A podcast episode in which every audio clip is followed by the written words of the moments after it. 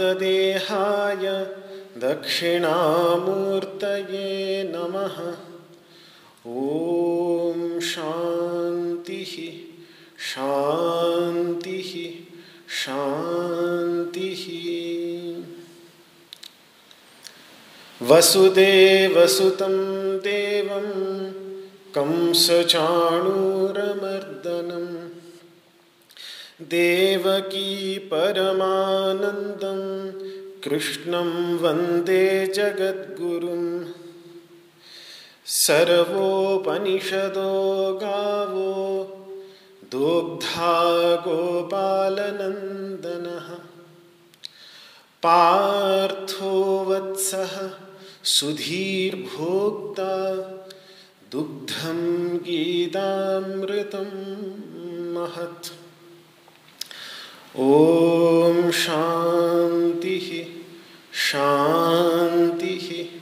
शान्तिः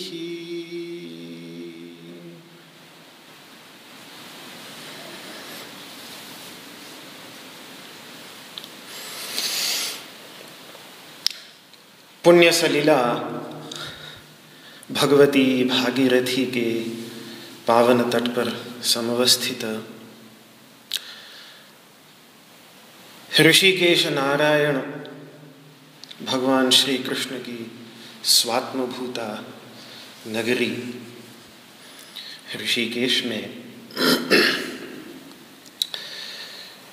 श्रीमद् भगवद गीता, जो स्वयं भगवान के मुख कमल को छूती हुई निकली है और इसीलिए मातृस्वरूपा होने के साथ साथ समस्त शास्त्रों में इसे श्रेष्ठतम स्थान दिया गया है। उस श्रीमद् भगवद गीता के तेरहवें अध्याय, जो ज्ञान षटक का पहला अध्याय है, उस पर कुछ विचार, आगे के कुछ दिनों में मैं आपकी सेवा में प्रस्तुत करूँगा। पिछले कुछ दिनों में आपने परम पूज्य परमादरणीय इस पुण्यमयी भारत भूमि की ज्ञान की राजधानी वाराणसी में बैठकर विद्या एवं ज्ञान की साधना करने वाले मेरे पूर्व परिचित एवं परमादरणीय स्वामी दयानंद जी महाराज के मुख कमल से आपने दसवें अध्याय विभूति योग के विचार का विस्तृत श्रवण किया।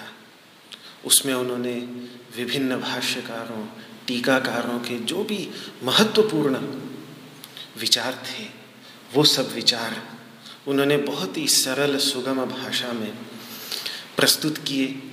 हम सभी को सुनने का सौभाग्य मिला। मुझे भी समय समय पर सुनने का सौभाग्य मिलता रहा। परमानंद की वृष्टि हुई।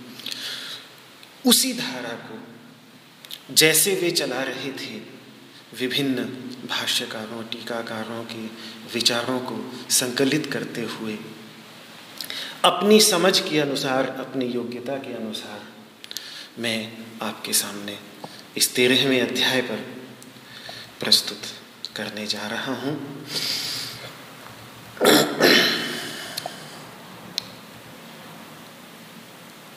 मुख्य आधार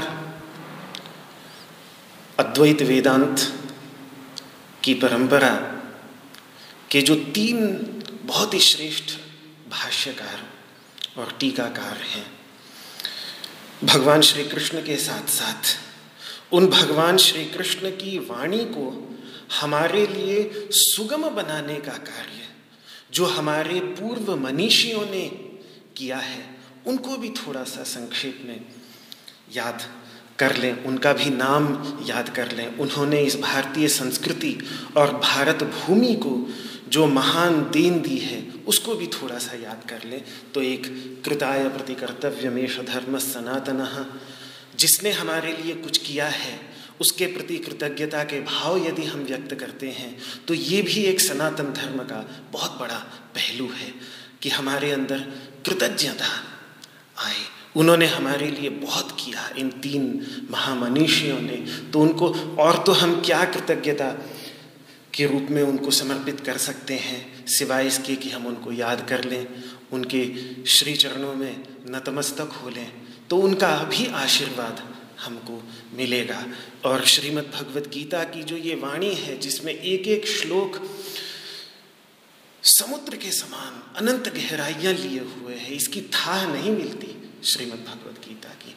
बस ये है कि जितना आप की बुद्धि चल पा रही है, जितनी मेरी बुद्धि चल पा रही है, उतने में मैं तैर लूँ, उतने का मैं आनंद उठा लूँ, बस इतना ही है। लेकिन जितनी भी दूर इसमें निकल जाओ, यही लगता है कि आगे अभी और भी है। जहाँ मेरी योग्यता नहीं, मेरी ऑक्सीजन ख़त्म हो गई तो मैं अब उतनी गहराइयों में जा नहीं पा रहा हूँ तो मुझे लौट कर आना पड़ रहा है। लेकिन ऐसा ये समुद्र है श्रीमद् भगवद गीता की ज्ञान वारिधि ज्ञान का समुद्र, अद्भुत समुद्र।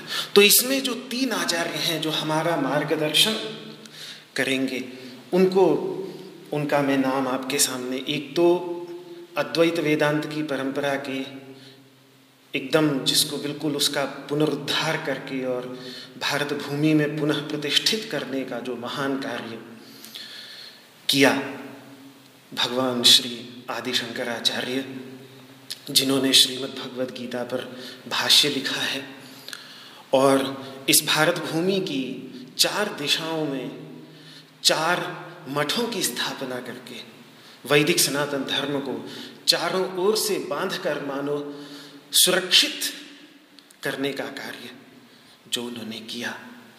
तो ये एक महान कार्य उनका, उनकी ओर से हुआ कश्मीर से लेकर कन्याकुमारी तक। उनका जो श्रीमद् भगवद गीता पर प्रसिद्ध भाष्य है, बड़ा ही प्रसिद्ध है, वो भाष्य तो बिल्कुल हमारे केंद्र में ही रहेगा। उसको तो हम बिल्कुल केंद्र में ही रख करके चलेंगे। उसके बाद एक दूसरे महामनीषी जो कम ज्ञात हैं, लेकिन उनको हम केवल उनकी श्रीमद् भगवद गीता पर टीका के माध्यम से ही जानते हैं लेकिन उन्होंने जो शिष्य दिए, वो शिष्य ने भारत में बहुत बड़ा काम किया।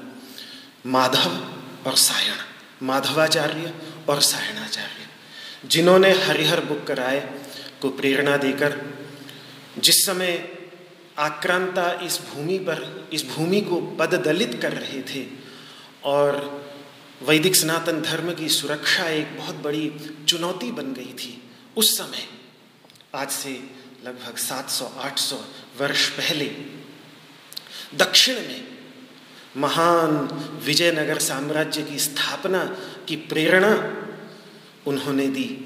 आज भी अगर आप दक्षिण में चले जाएँ तो हम्पी में जो विजयनगर साम्राज्य के बड़े बड़े खंडहर हैं और जो बड़े बड़े मंदिर दक्षिण भारत में इस विजयनगर साम्राज्य ने खड़े किए, वो सब आज भी देखकर चमत्कृत होता है। मन कि कितना बड़ा कार्य उस समय हुआ।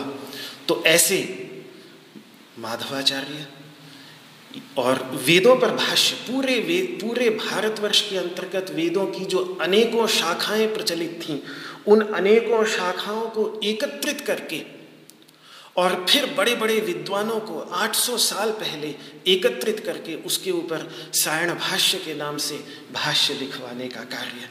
जो आज अगर वेदों के क्षेत्र में आज कुछ भी कार्य हुआ है तो उसमें सायण भाष्य से बढ़कर कोई भाष्य हमें नहीं मिलता, क्योंकि वही एक भाष्य हमारे सामने है, जिससे हम वेदों की दुरूह भाषा में कुछ हाथ पैर हमारे चल पाते हैं। तो ऐसा कार्य उन्हीं माधवाचार्य जी को हम विद्यारण्य मुनि के नाम से भी जानते हैं, जिन्होंने जीवन मुक्ति विवेक, जिन्होंने पंचदशी जैसे जैसे अद्भुत ग्रंथों की रचना करके वेदांत को बहुत ही पुष्ट किया, द्वैत वेदांत को एक नई दिशा प्रदान की।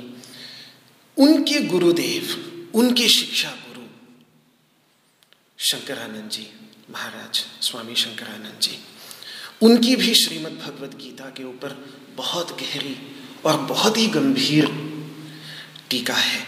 तो भगवान शंकराचार्य के चरणों में नतमस्तक होने के बाद दूसरा नाम ये स्वामी शंकरानंद जी महाराज की जो शंकरानंदी टीका 800 लगभग 800 वर्ष पहले लिखी गई। बहुत ही गंभीर ज्ञान की गहराइयाँ जो उसमें दिखती हैं, वो शायद किसी अन्य टीका भाष्य में है नहीं। तो ऐसी शंकरानंदी टीका और पंद्रहवीं शताब्दी में जिस समय सम्राट अकबर दिल्ली के तख्त पर शासन कर रहे थे। उस समय वाराणसी में बैठकर ज्ञान की अद्भुत साधना करने वाले, बंगाल के एक महान अद्वैत वेदांत की परंपरा के महान मनीषी, आचार्य मधुसूदन सरस्वती, जो चैतन्य महाप्रभु के शिष्य थे, चैतन्य महाप्रभु से बहुत प्रभावित थे, भगवान श्री कृष्ण के परम भक्त थे और प्रारंभ में उन्होंने अद्वैत वेदांत का अध्ययन इस दृष्टि से प्रारंभ किया कि इस अद्वैत वेदांत के सिद्धांतों का मैं खंडन करूँगा, इसके लिए मैं पहले इसका अच्छी तरह से अध्ययन करूँ। और जैसे जैसे अध्ययन करते चले गए, उसकी गहराइयों में उतरते चले गए तो उनके विचार बदलते चले गए। और अंत में जब उन्होंने अपने गुरुदेव से कहा कि महाराज, मेरे से एक ये अपराध हुआ कि मैं अद्वैत वेदांत का ये अध्ययन जो मैंने आपकी चरणों में आकर के किया, ये भावना मेरी ये थी कि मैं इसका खंडन करूँगा। लेकिन आज जब मुझे समझ में आ गया है तो मैं इसका खंडन नहीं करना चाहता, क्योंकि यही मुझे प्रतीत होता है कि परम सत्य है तो मैं अब क्या करूँ? तो उन्होंने कहा कि अगर ऐसी बात है तो आप मंडन करने का ग्रंथ लिख दीजिए। तो बृहद प्रस्थान त्रयी का जो श्रेष्ठतम ग्रंथ है, अद्वैत सिद्धि, जिसमें उन्होंने अद्वैत तत्व की सिद्धि की है, वो ग्रंथ उन्होंने वहाँ वाराणसी में बैठकर लिखा। लेकिन एक भगवान श्री कृष्ण के प्रति जो उनकी अनन्य गहरी भक्ति थी और भक्ति को, भक्ति के उस रस को जो लेकर आए वो अद्वैत वेदांत की परंपरा में भक्ति रसायन जैसे ग्रंथ लिखे। भगवान श्री कृष्ण की भक्ति ऐसे नहीं कि वेद अद्वैत वेदांत में पहले थी नहीं, पहले भी थी।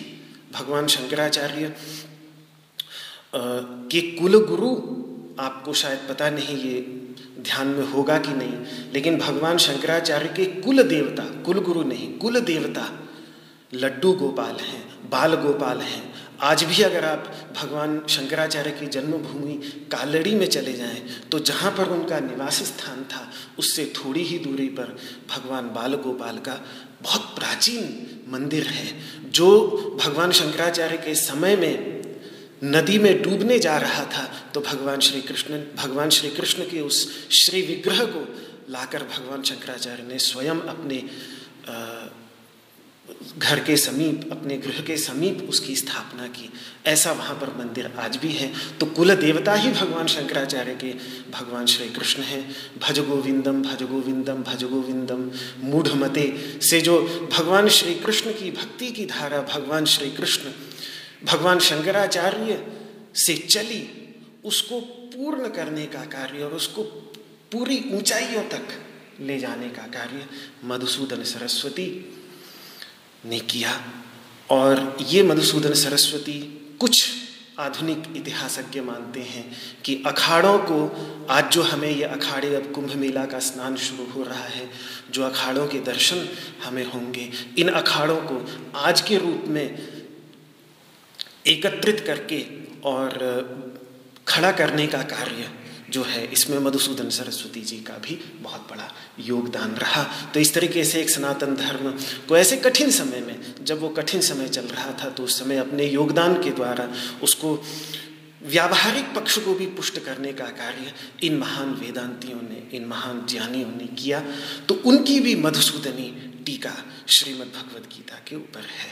तो इन तीन टीकाओं को केंद्र में रखते हुए और भी जो अन्य अन्य टीकाएँ मुझे अपने गुरुजनों के और स्वाध्याय में प्राप्त मिला, अध्ययन करने का सौभाग्य मिला। उनका मैं आपके सामने विवेचन करूँगा। पर इन तीन मनीषियों के चरणों में मैं अपना और उनकी जो देन है, जिसके कारण आज हम ये सब अध्ययन, स्वाध्याय कर पा रहे हैं तो उनकी देन के प्रति चाहे वो आध्यात्मिक देन हो या उनकी व्यावहारिक देन हो। दोनों प्रकार की देनें बहुत महत्वपूर्ण हैं। उसके लिए उनके प्रति कृतज्ञता के भाव अर्पित करते हुए, उनको प्रणाम करते हुए मैं ये भी कहूँगा, इसमें बात जोड़ूँगा कि श्रवण मनन और निधिध्यासन की बात की जाती है। श्रवण का अर्थ होता है सुनना। मनन का अर्थ होता है कि ऊहा पोह करके, तर्क वितर्क करके उसको तर्क की कसौटी पर कसना। और निधिध्यासन का अर्थ होता है अनुभूति के धरातल पर उतर कर अनुभव करके, ये ऐसा ही है, ऐसा अनुभव करके फिर उसको अनुभूति के धरातल पर कसना। ये है निधिध्यासन। माना ये जाता है, हमारे गुरुजनों ने जो हमें बताया, वो ये बताया कि भगवान शंकराचार्य का भाष्य जो है, वो श्रवण का भाष्य है, सुनने के लिए है, उसको सुनना चाहिए। और अगर मनन करना हो अगर तर्क की कसौटी पर कसना हो तो मधुसूदन सरस्वती की जो मधुसूदनी टीका है, वो गीता को तर्क की कसौटी पर कसती है।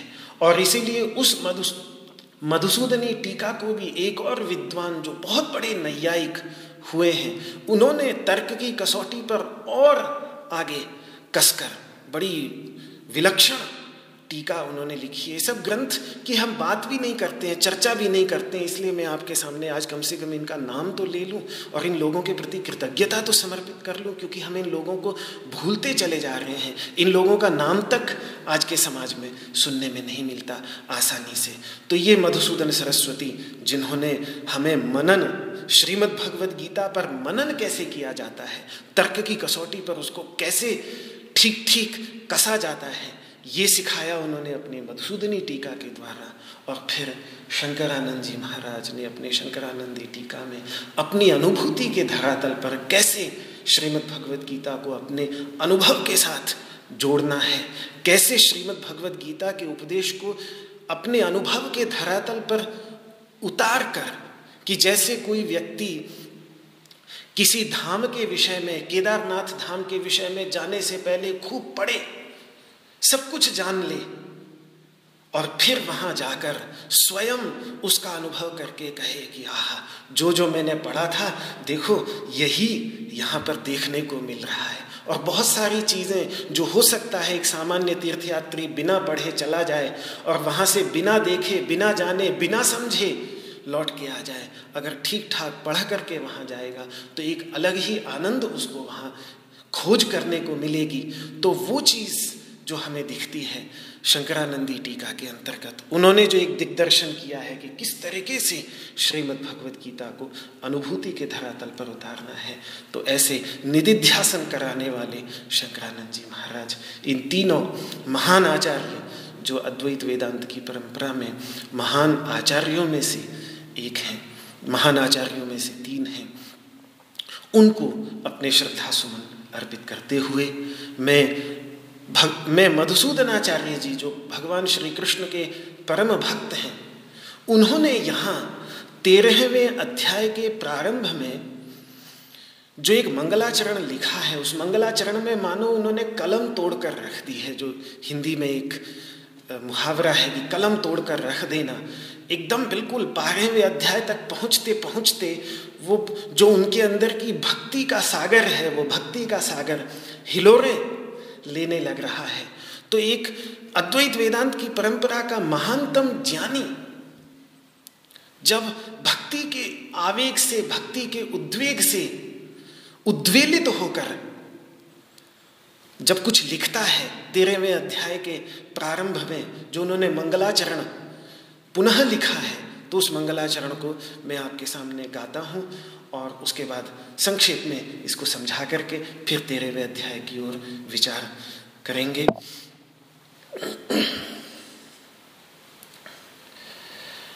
ध्यानाभ्यासवशीकृते न मनसा, तन्निर्गुणं निष्क्रियम्। ज्योतिः योगिनो यदि परं पश्यन्ति पश्यन्तु ते अस्माकं तु तदेव लोचनचमत्काराय भूयाच्चिरम् कालिन्दीपुलिनोदरे किमपि यन्नीलं महो धावति ध्यानाभ्यासवशीकृतेन मनसा तन्निर्गुणं निष्क्रियम्। ज्योतिः योगिनो यदि परं पश्यन्ति पश्यन्तु ते। अस्माकं तु तदेव लोचनचमत्काराय भूयाच्चिरं। कालिन्दीपुलिनोदरे किमपि यन्नीलं महो धावती। ध्यान, योग के अभ्यास से जिन्होंने अपने मन को अपने वश में कर लिया है, ऐसे बड़े बड़े योगी अगर किसी महान, निर्गुण, निष्क्रिय ज्योति प्रकाश का दर्शन करते हैं तो करें। उससे हमें क्या? हमारे आँखों को तो चमत्कृत करने वाला वही नीला प्रकाश है।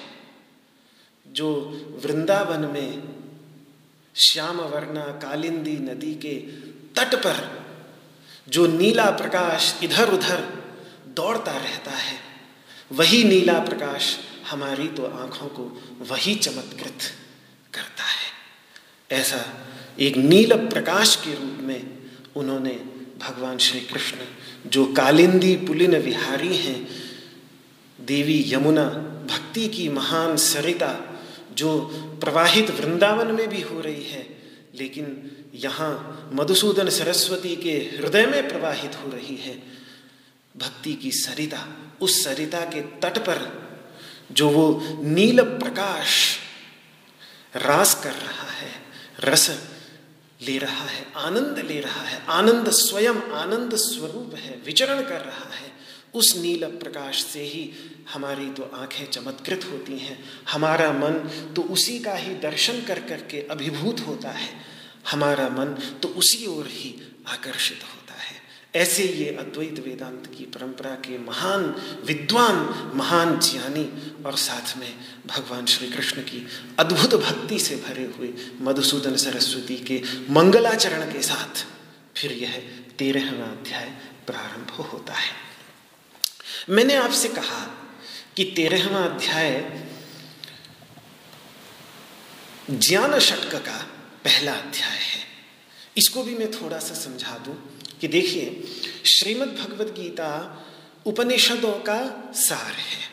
सर्वोपनिषदों का वो सारी की सारी उपनिषद गाय के समान है, दुग्धा गोपाल नंदन उन गायों का दूध निकालने वाले भगवान श्री कृष्ण हैं। पार्थो वत्सह बछड़े जो हैं, वो अर्जुन हैं। पार्थो वत्स सुधीर भोक्ता। वही अच्छी बुद्धि वाले, शांत बुद्धि वाले, पवित्र अंतकरण वाले हैं। वही इस गीता के दुग्ध का आनंद ले रहे हैं और उनको निमित्त बनाकर, जैसे बछड़े को निमित्त सामने खड़ा करके गाय का दूध पहले बछड़े को भरपेट पिलाने के बाद जो कुछ बचता है, उसको प्रसाद रूप से हम लोग भी पी सकते हैं, पी लेते हैं। इसी तरीके से उस अर्जुन को निमित्त बनाकर, अपने परम प्रिय भक्त सखा को निमित्त बनाकर भगवान श्री कृष्ण ने जो उपनिषद रूपी गायों का दूध निकालकर प्रस्तुत किया, सार सार निकालकर प्रस्तुत किया, वही है दुग्धम गीतामृतम महत, वही ये दूध है। गीता का अमृत रूपी। तो जब उपनिषदों का सार श्रीमद् भगवद गीता है तो सीधी सी बात है कि उपनिषदों का सार जो स्वयं उपनिषदों में, वेदों का सार जो स्वयं उपनिषदों में वर्णित है, उसी का ही सार ये श्रीमद् भगवद गीता के अंतर्गत भी हमें दिखना चाहिए। तो वेदों का सार उपनिषदों में चार महावाक्यों के रूप में सबसे पहले उपदेश वाक्य तत्वमसी लक्षण वाक्य तो सबसे पहले लक्षण वाक्य ले लें कि, ब्रह्म का लक्षण कर दिया प्रज्ञानम ब्रह्म। ये जो अपने अंतर्गत चैतन्य तत्व की अनुभूति होती है, यही तो ब्रह्म है। ये ब्रह्म का लक्षण कर दिया। तो ये ऋग्वेद का सार निकाल करके महर्षि महिदास ऐतरेय ने पूरे ऋग्वेद का सार एक छोटे से महावाक्य के अंतर्गत दे दिया। उसके बाद दूसरा जब लक्षण हो गया तो लक्षण के बाद उपदेश, गुरु, गुरुमुख से उपदेश प्राप्त होना चाहिए। तो वो उपदेश वाक्य, उपदेश महावाक्य जो हमें मिलेगा, वो मिलता है हमें सामवेद की छांदोग्य उपनिषद के अंतर्गत, जहाँ पिता महर्षि उद्दालक अपने प्रिय पुत्र श्वेत केतु को नौ बार इस सामवेद के सार का जिस सामवेद को भगवान श्री कृष्ण ने वेदा नाम सामवेदोस्मी करके विभूति योग के अंतर्गत अपना स्वरूप बताया, सर्वश्रेष्ठ वेद है। सामवेद चारों वेदों में से स्वयं भगवान श्री कृष्ण का स्वरूप है। उस सामवेद का जो महावाक्य है तत्वमसी तुम वही, तुम वह हो। ये जो तत्वमसी महावाक्य है, ये उपदेश वाक्य हुआ। और उसके बाद जब व्यक्ति उस उपदेश को सुनकर के अनुसंधान करने के लिए बैठेगा, चिंतन करने के लिए बैठेगा तो अथर्व वेद के महावाक्य की ओर, अथर्व वेद का जो सार है महावाक्य, उस महावाक्य की ओर आएगा कि अयम आत्मा ब्रह्म। ये जो चैतन्य आत्म तत्व शुद्ध चैतन्य स्वरूप आत्म तत्व ध्यान की गहराइयों में बैठकर अनुभूत हो रहा है। ये शुद्ध चैतन्य स्वरूप आत्मा ही ब्रह्म है। ऐसा साक्षात्कार उसको होगा। तो ये अनुभूति का, ये जो अनुसंधान का वाक्य है, चिंतन का वाक्य है, ये है अथर्व वेद का सार, अथर्व वेद का निष्कर्ष। और उसके बाद अंत में यजुर्वेद का निष्कर्ष हमें मिलेगा। अनुभूति का वाक्य, प्रत्यक्ष अनुभव जब होता है, अहम ब्रह्मास्मि। मैं जो समझे बैठा था अब तक अपने आप को कि मैं ये शरीर हूँ, मैं ये मन हूँ, मैं ये बुद्धि हूँ, मैं ये अहंकार हूँ, मैं ये चित्त हूँ तो मैं ये सब नहीं, इन सभी से परे जो सर्वव्यापक शुद्ध चैतन्य तत्व पर ब्रह्म तत्व है, वही मैं हूँ, ऐसी अनुभूति जो हुई, महर्षि वामदेव इत्यादि महान ऋषियों को तो उन्होंने जो सार निकाला, यजुर्वेद का, उस यजुर्वेद का सार निकाल करके अहम ब्रह्मास्मि के रूप में प्रस्तुत किया अनुभूति के धरातल पर। तो चारों वाक, चारों महावाक्यों में बात एक ही है। तो हम इसीलिए एक महावाक्य को पकड़ते हैं, उपदेश वाला वाक्य जो है, तत्वमसी वाला। जो सामवेद का निष्कर्ष है, जिस सामवेद से भगवान श्री कृष्ण का बड़ा भारी प्रेम है, और सामवेद से प्रेम उनका इसीलिए क्योंकि सामवेद का गायन किया जा सकता है। अन्य वेदों का गायन नहीं किया जाता, सामगान होता है। साम का बहुत सुंदर प्राचीन काल से वास्तव में भारतीय शास्त्रीय संगीत का उद्भव ही सामवेद से हुआ है। सामवेद से ही प्रेरित होकर के भारतीय शास्त्रीय संगीत, ये जो गंधर्व वेद जिसको बाद में कह देते हैं, गंधर्वों का जो वेद है, ये सब, ये संगीत जो है वही सामवेद से निकला है। इसलिए सामवेद का एक बहुत ही रस से भरा हुआ ज्ञान का प्रस्तुतिकरण सामवेद में हमें देखने को मिलता है। तो उस सामवेद का निष्कर्ष जो है तत्वमसी, तुम वह हो। इसमें जो तीन शब्द हैं त्वम तुम, यानी जीव, वह, यानी परमेश्वर और असी, हो, यानी दोनों की एकता। ये जो तीन बातें इसमें बताई हैं, इन्हीं तीन बातों को समझाने के लिए श्रीमद् भगवद गीता के अंतर्गत छह अध्याय हैं। पहले जो छह अध्याय हैं, उनमें त्वम पदार्थ की विवेचना की है।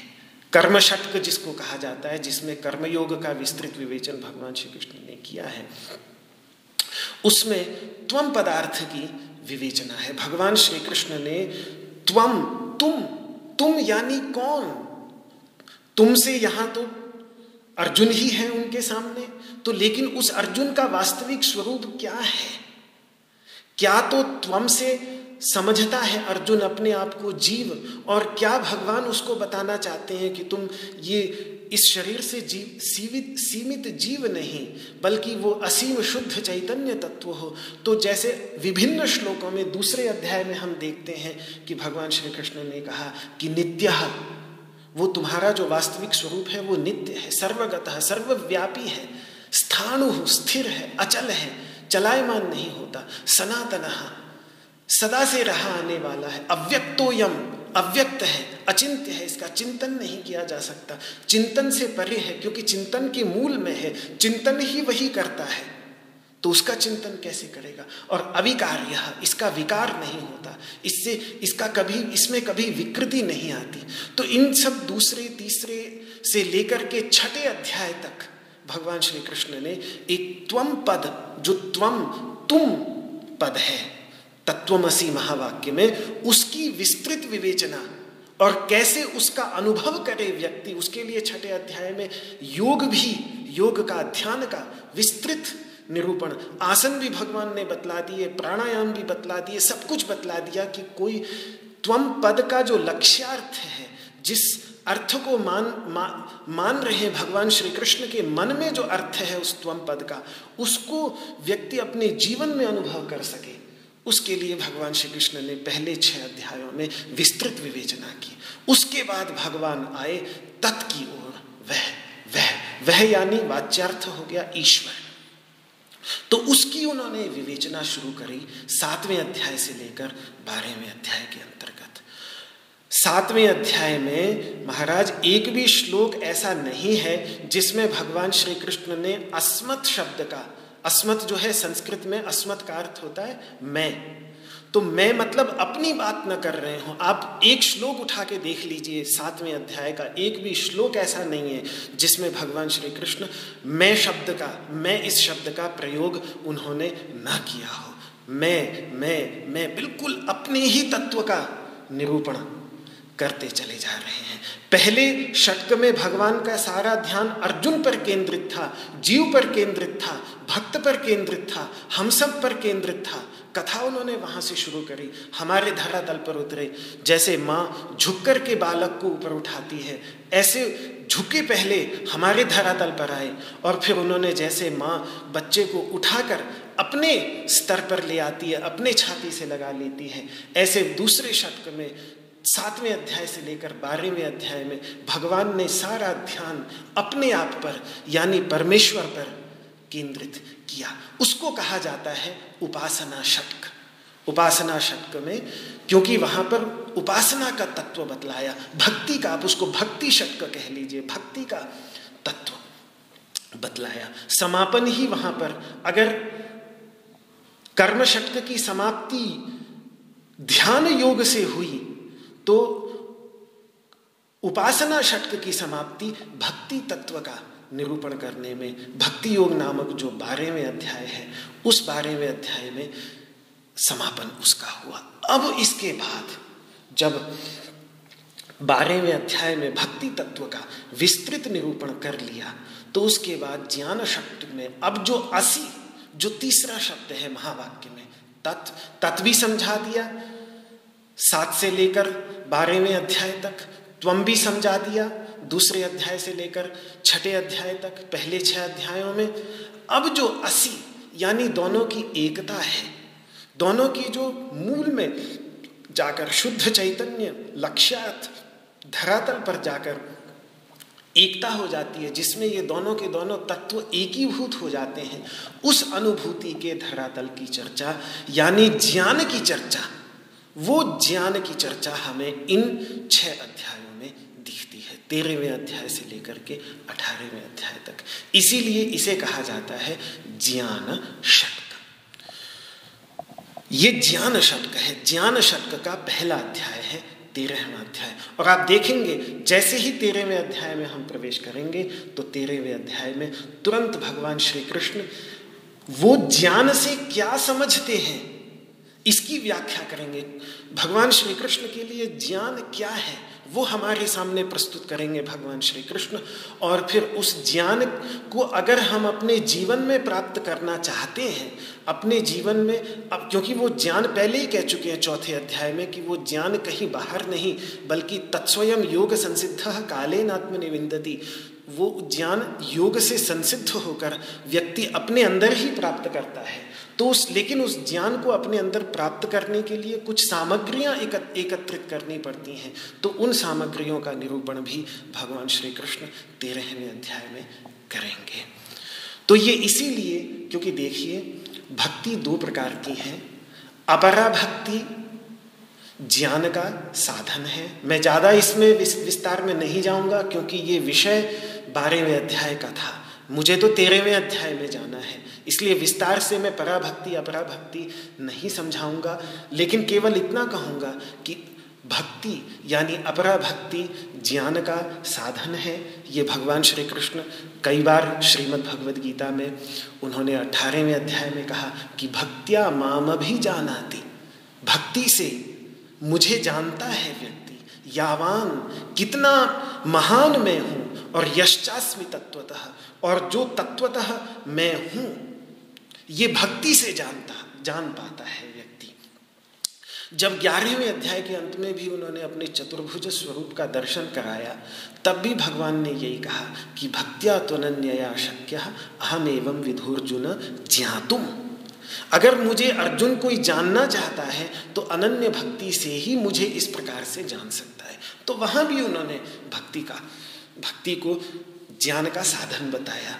और यहाँ तेरहवें अध्याय में भी अभी हम देखेंगे, जब ज्ञान के साधनों की चर्चा करेंगे तो यहाँ भी मई च अनन्य योगे न भक्ति ही अव्यभिचारिणी अव्यभिचारिणी भक्ति को ज्ञान के साधनों में भगवान श्री कृष्ण ने गिनाया है। तो ये इसीलिए क्योंकि भक्ति के जो दो स्वरूप हैं, एक स्वरूप है अपरा भक्ति और एक स्वरूप है पराभक्ति। उसमें से अपरा भक्ति जो है वो ज्ञान का साधन ही मानी गई है। वास्तव में आचार्य जनों ने ये बात कही है कि भक्ति जो है वो चार चीज़ों का, चार बातों का साधन है। इनको नोट कर लीजिए आप चाहें, ये चार बातें जिनका सीधे सीधे भक्ति साधन बनती है, सबसे पहले अंतकरण संशुद्धिर।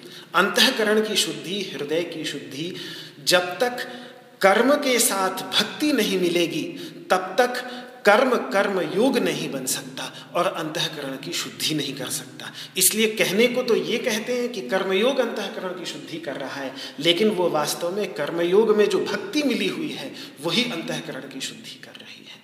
उसके बाद, कोई भी आप अद्वैत वेदांत का ग्रंथ उठा के देख लीजिए, जहाँ अधिकारी का विचार सबसे पहले किया जाता है, वहाँ हम ये देखते हैं कि अधिकारी के अंतर्गत चार साधन होने चाहिए। एक नित्यानित्य वस्तु विवेक कि नित्य वस्तु क्या है, अनित्य वस्तु क्या है, इसको अच्छी तरह से समझ लेना। एक, वैराग्य। वैराग्य यानी जो इस संसार के या स्वर्ग में भी प्राप्त होने वाले सुख हैं, इन सुखों से नित्य शांति, नित्य आनंद की प्राप्ति नहीं हो सकती। इसीलिए इनसे बढ़कर अपने अंदर जो आनंद स्वरूप तत्व है, उसकी मैं अनुभूति करना चाहता हूँ। ऐसी भावना जिसके अंदर आ जाए वो वैराग, राग का अर्थ होता है हमारे मन का रंग जाना। जब विषय हमें रंग न पाए, तब उसको कहा जाता है वैराग्य।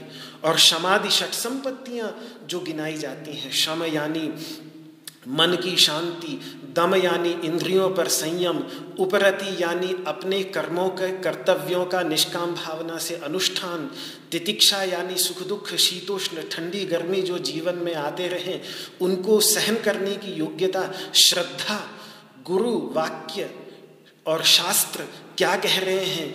वो अनुभूति के धरातल पर उतरकर सच हो सकता है और सत्य हो जाता है। लेकिन उससे पहले तो मुझे कहीं ना कहीं थोड़ी सी श्रद्धा भी उसमें करनी ही पड़ेगी। तभी तो मैं उस राह पर चलूँगा। तो वो श्रद्धा और समाधान यानी एकाग्रता, ये जो छह संपत्तियाँ बतलाई और मोक्ष की इच्छा, ये चार बातें।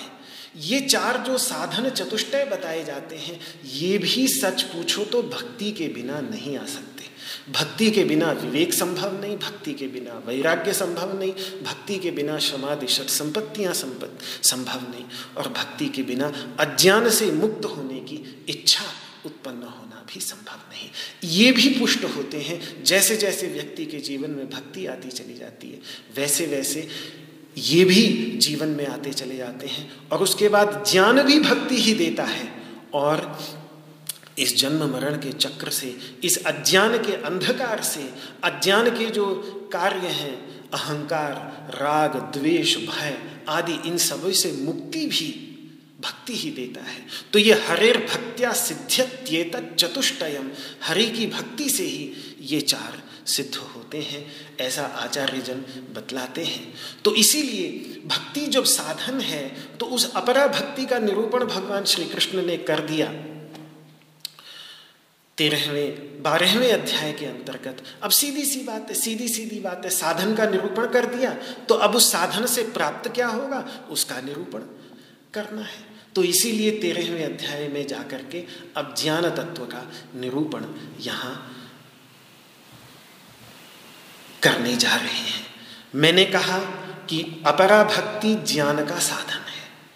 लेकिन मैं ये भी जोड़ देना चाहता हूँ कि पूर्ण ज्ञान प्राप्त कर लेने के बाद ज्ञानी सिद्ध महापुरुष जो अहितु की भक्ति करते हैं, उसको अद्वैत वेदांत के अंतर्गत पराभक्ति कहा जाता है। जिसको परमहंसों की संहिता भागवत जी में अहितु की भक्ति कह देते हैं, जिस भक्ति के तत्व पर सुखदेव जैसे निर्ग्रंथ, जिनकी कोई ग्रंथि रही नहीं, कोई गांठ रही नहीं, ऐसे आत्मा राम अपने अंदर रमण करने वाले बड़े बड़े मुनि, महामुनि सुखदेव जी जैसे, जिनका कहीं कोई गांठ रही नहीं, ऐसे मुनि भी जब उन भगवान श्री कृष्ण की अहितु की भक्ति करते हैं, वो अहितु की भक्ति है। ये भक्ति जो साधन भक्ति है जिसकी चर्चा बारहवें अध्याय तक की, ये तो इसलिए की जाती है कि हमें प्रभु के तत्व का ज्ञान प्राप्त हो, प्रभु की प्राप्ति हो तो वो हैतु की भक्ति है। लेकिन उस तत्व की प्राप्ति के बाद जो भक्ति की जाती है, वो भक्ति अहितु की भक्ति है। उसी को ही आत्मा रामाश्च मुनयो निर्गंथा अप्युक्रमे कुरंत्य हैतु की भक्तिम इत्थम भूत गुणो हरि। जो भागवत जी में बात ये कही है कि जो समस्त ग्रंथियों से, गांठों से रहित हैं। आत्मा में ही रमण करने वाले, उनको रमण करने के लिए बाहर की कोई वस्तु चाहिए ही नहीं। अपने अंदर उन्होंने आनंद तत्व को खोज कर, खोज लिया है। उसी में ही रमण करते रहते हैं। ऐसे जो बड़े बड़े मुनि हैं, वो जिनकी अहेतु की भक्ति करते हैं, ऐसे गुण वाले भगवान, हरि भगवान, श्री कृष्ण हैं। तो इन दोनों प्रकार की भक्तियों का तत्व बड़ा गहरा है। ये तो कभी पुनः जब बारहवें अध्याय पर भक्ति के संदर्भ पर चर्चा होगी, तब करेंगे। अभी तो इस चर्चा में चल पड़ा तो अंत नहीं होगा। मैं केवल इतना कह, कहूँगा कि सातवें अध्याय में भगवान श्री कृष्ण ने जो चार प्रकार के भक्त बताए आर्त, जिज्ञासु और अर्थार्थी। आर्त का अर्थ होता है किसी दुख के कारण, प्रभु की भक्ति करने वाला, किसी पदार्थ विशेष की इच्छा से प्रभु की भक्ति करने वाला और प्रभु के तत्व को जानने की इच्छा से प्रभु की भक्ति करने वाला। ये तीन प्रकार के भक्त जो हैं, ये अपरा भक्ति करते हैं और ज्ञानी भक्त जो चौथे प्रकार का भक्त है, जिसके अंदर कोई इच्छा नहीं, कोई लालसा नहीं, वो जो भक्ति करता है वो पराभक्ति करता है। इसीलिए अठारहवें अध्याय में भगवान श्री कृष्ण कहेंगे, जब ज्ञान का प्रसंग समाप्त होगा तो ज्ञान का प्रसंग समाप्त होते होते होते मैं दिखा रहा हूँ आपको कि ये ज्ञान का प्रसंग कहाँ जा रहा है। अभी हम ज्ञान की चर्चा कर रहे हैं तेरहवें अध्याय में। लेकिन ये ज्ञान का प्रसंग कहाँ ले जा रहा है हमें? तो वो अठारहवें अध्याय में समापन की ओर भगवान कहेंगे कि ब्रह्मभूत, प्रसन्नात्मा, जब व्यक्ति ब्रह्म भाव को प्राप्त कर लेता है हम ब्रह्मास्मि ऐसी अनुभूति को प्राप्त कर लेता है, और प्रसन्नात्मा, उसका अंतकरण पूरी तरह से,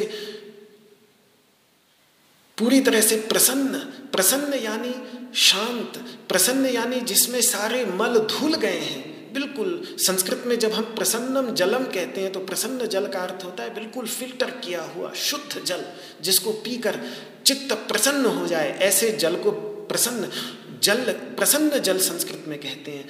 वैसा जिसका मन हो गया है, ऐसा ज्ञानी पुरुष, समह सर्वेशु भूतेषु, सभी प्राणियों में समभावना जब कर लेता है वो तब मद भक्तिम लभते पराम तब अठारहवें अध्याय में ज्ञान शब्द की समाप्ति में भगवान श्री कृष्ण कहते हैं कि वो मेरी पराभक्ति को प्राप्त कर लेता है। तो ज्ञान का समापन पराभक्ति में है। तो अपराभक्ति ज्ञान का साधन है और ज्ञान की परिसमाप्ति जो है वो पराभक्ति के अंतर्गत है। ये पराभक्ति के कारण ही भगवान ने ज्ञानी को चारों भक्तों में सर्वश्रेष्ठ जो कहा कि तेषाम ज्ञानी नित्य युक्त एक भक्ति विशिष्यते जो उसको विशेष बतलाया वैसे तो भगवान की समबुद्धि है, सभी भक्त उनको समान रूप से प्रिय हैं।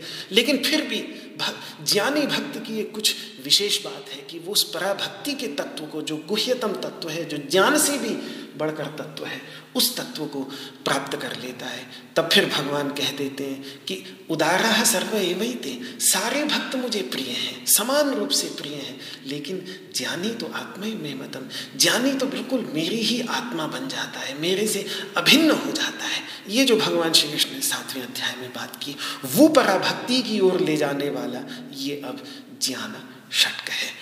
प्रत्येक विचार श्रीमद् भगवत गीता का, प्रत्येक विचार उपनिषदों का ही सार है। उपनिषदों में भी यस्य देवे पराभक्ति ही, यथा देवे तथा गुरु।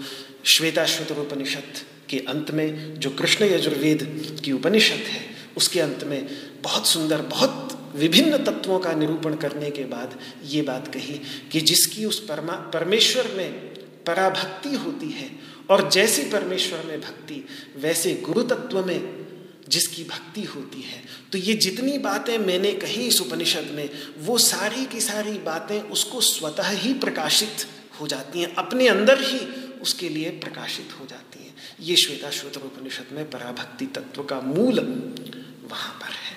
तो अब ये प्रश्न उठेगा कि ये जो ज्ञान यज्ञ है, जिसके द्वारा हम भगवान श्री कृष्ण का यजन कर रहे हैं, पूजन कर रहे हैं, उनकी उपासना कर रहे हैं अब तक हम कर्म कर्म कर्म षटक में कर्म के द्वारा उनकी उपासना कर रहे थे। उपासना षटक में ध्यान के द्वारा अपरा भक्ति के द्वारा उनकी पूजा उपासना कर रहे थे। अब ये ज्ञान यज्ञ जो चल पड़ा है तेरहवें अध्याय से, जिसके द्वारा अपनी उपासना की भगवान ने बात नौवें अध्याय में भी कही थी कि ज्ञान यज्ञ न चाप्यन्य यजन तो माम उपासते कुछ लोग कुछ लोग ऐसे हैं जो ज्ञान यज्ञ से यजन करते हुए मेरी उपासना करते हैं। वहाँ पर भगवान ने कही तो वो ज्ञान है क्या? ये प्रश्न, अब भक्ति के बाद सबसे बड़ा प्रश्न जो सामने आता है, वो आता है कि ये भक्ति जिस ज्ञान की ओर ले जाती है, ये अपरा भक्ति जिस ज्ञान की ओर ले जाती है, वो ज्ञान है क्या? तो वो बात हमें यहाँ तेरहवें अध्याय में मिलेगी कि क्षेत्र और क्षेत्र क्षेत्रज्ञ का ज्ञान ही भगवान श्री कृष्ण के मत में ज्ञान है। क्षेत्र क्षेत्र और ज्ञानम, यत्त ज्ञानम मतम मम। क्षेत्र और क्षेत्र का ज्ञान ही मेरे मत में भगवान कह रहे हैं। मेरी जितनी समझ है भैया, मेरी जो समझ है, अब उनकी समझ से आगे तो फिर किसी की समझ चलेगी ही क्या? तो पर वो कह रहे हैं कि मेरी जितनी समझ है, उस समझ में तो ज्ञान यही है। क्षेत्र का ज्ञान और क्षेत्र, क्षेत्रज्ञ का ज्ञान। क्षेत्रज्ञ का ज्ञान इसलिए आवश्यक है क्योंकि उस क्षेत्रज्ञ के रूप में सभी प्राणियों के हृदय में वो पर, ब्रह्म परमात्मा परमेश्वर ही विराज रहे हैं। जैसा वो कहेंगे कि क्षेत्रज्ञम चापिमाम विद्धि सर्व क्षेत्रेशु भारत, हे भारत अर्जुन, भरतवंशी अर्जुन, सभी क्षेत्रों में मैं ही क्षेत्रज्ञ बनकर बैठा हुआ ऐसा तू जान। तो जब अपने अंतर्गत विद्यमान उस क्षेत्रज्ञ तत्व को हम पहचान लेते हैं, अनुभव कर लेते हैं, उसका ज्ञान प्राप्त कर लेते हैं तो अपने अंदर विद्यमान क्षेत्रज्ञ तत्व का ज्ञान और प्रत्यक्ष अनुभूति, अपरोक्ष अनुभूति ही भगवत साक्षात्कार की सबसे बड़ी कुंजी है। वो कुंजी अब यहाँ पर तेरहवें अध्याय में भगवान श्री कृष्ण हमारे सामने प्रस्तुत करने जा रहे हैं, जिसको अगले कुछ दिनों में मैं आपके सामने इसी प्रकार प्रस्तुत करता रहूँगा। आज जो ये समय की सीमा है, इस समय की सीमा को ध्यान में रखते हुए इसका विराम यहीं करता हूँ और पुनः अगले बैठक में, अगले सत्र में इस पर विचार आपके सामने प्रस्तुत करूँगा।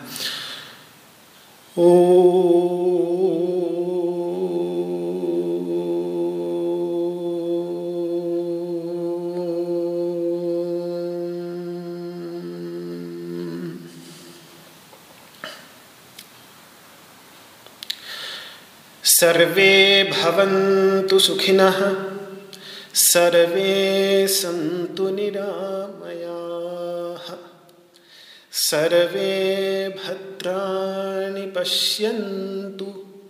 मा कश्चिद्दुःखभाग् भवेत्। ॐ शान्तिः शान्तिः शान्तिः। ओम श्री कृष्णार्पणमस्तु आप सभी को मेरा हाथ जोड़ करके प्रणाम जय श्री कृष्ण।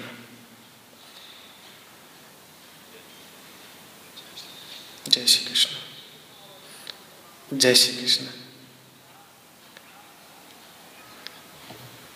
जय श्री कृष्ण।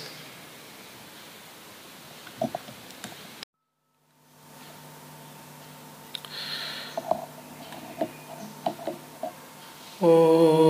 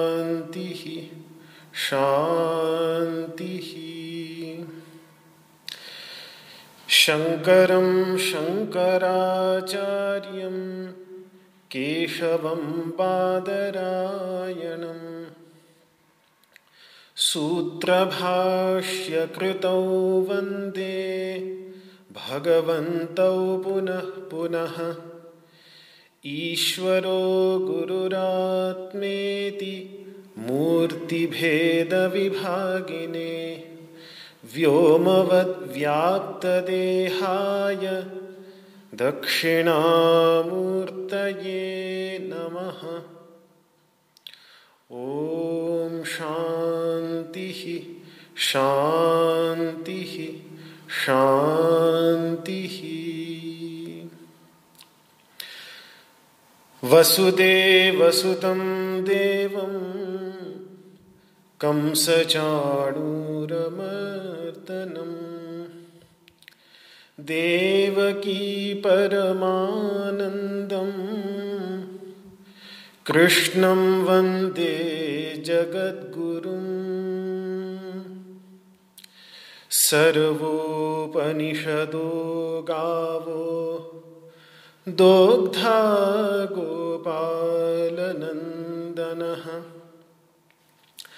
पार्थो वत्सः सुधीर्भोक्ता दुग्धं गीतामृतं महत्। ॐ शान्तिः शान्तिः शान्तिः। ओम नमो भगवते वासुदेवाय।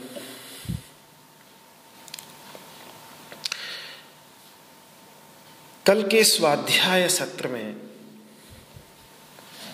जिसमें हम श्रीमद् भगवद गीता के क्षेत्र क्षेत्रज्ञ विभाग योग नामक तेरहवें अध्याय पर कुछ मिलकर विचार कर रहे हैं। उसमें मैंने आपको बताया कि भगवान ने भक्ति षटक में भक्ति के जो छह अध्याय हैं, उपासना के जो छह अध्याय हैं, सातवें से लेकर बारहवें के अंतर्गत, वहाँ पर उपासना की चर्चा करते करते ज्ञान यज्ञ द्वारा भी उपासना की बात की।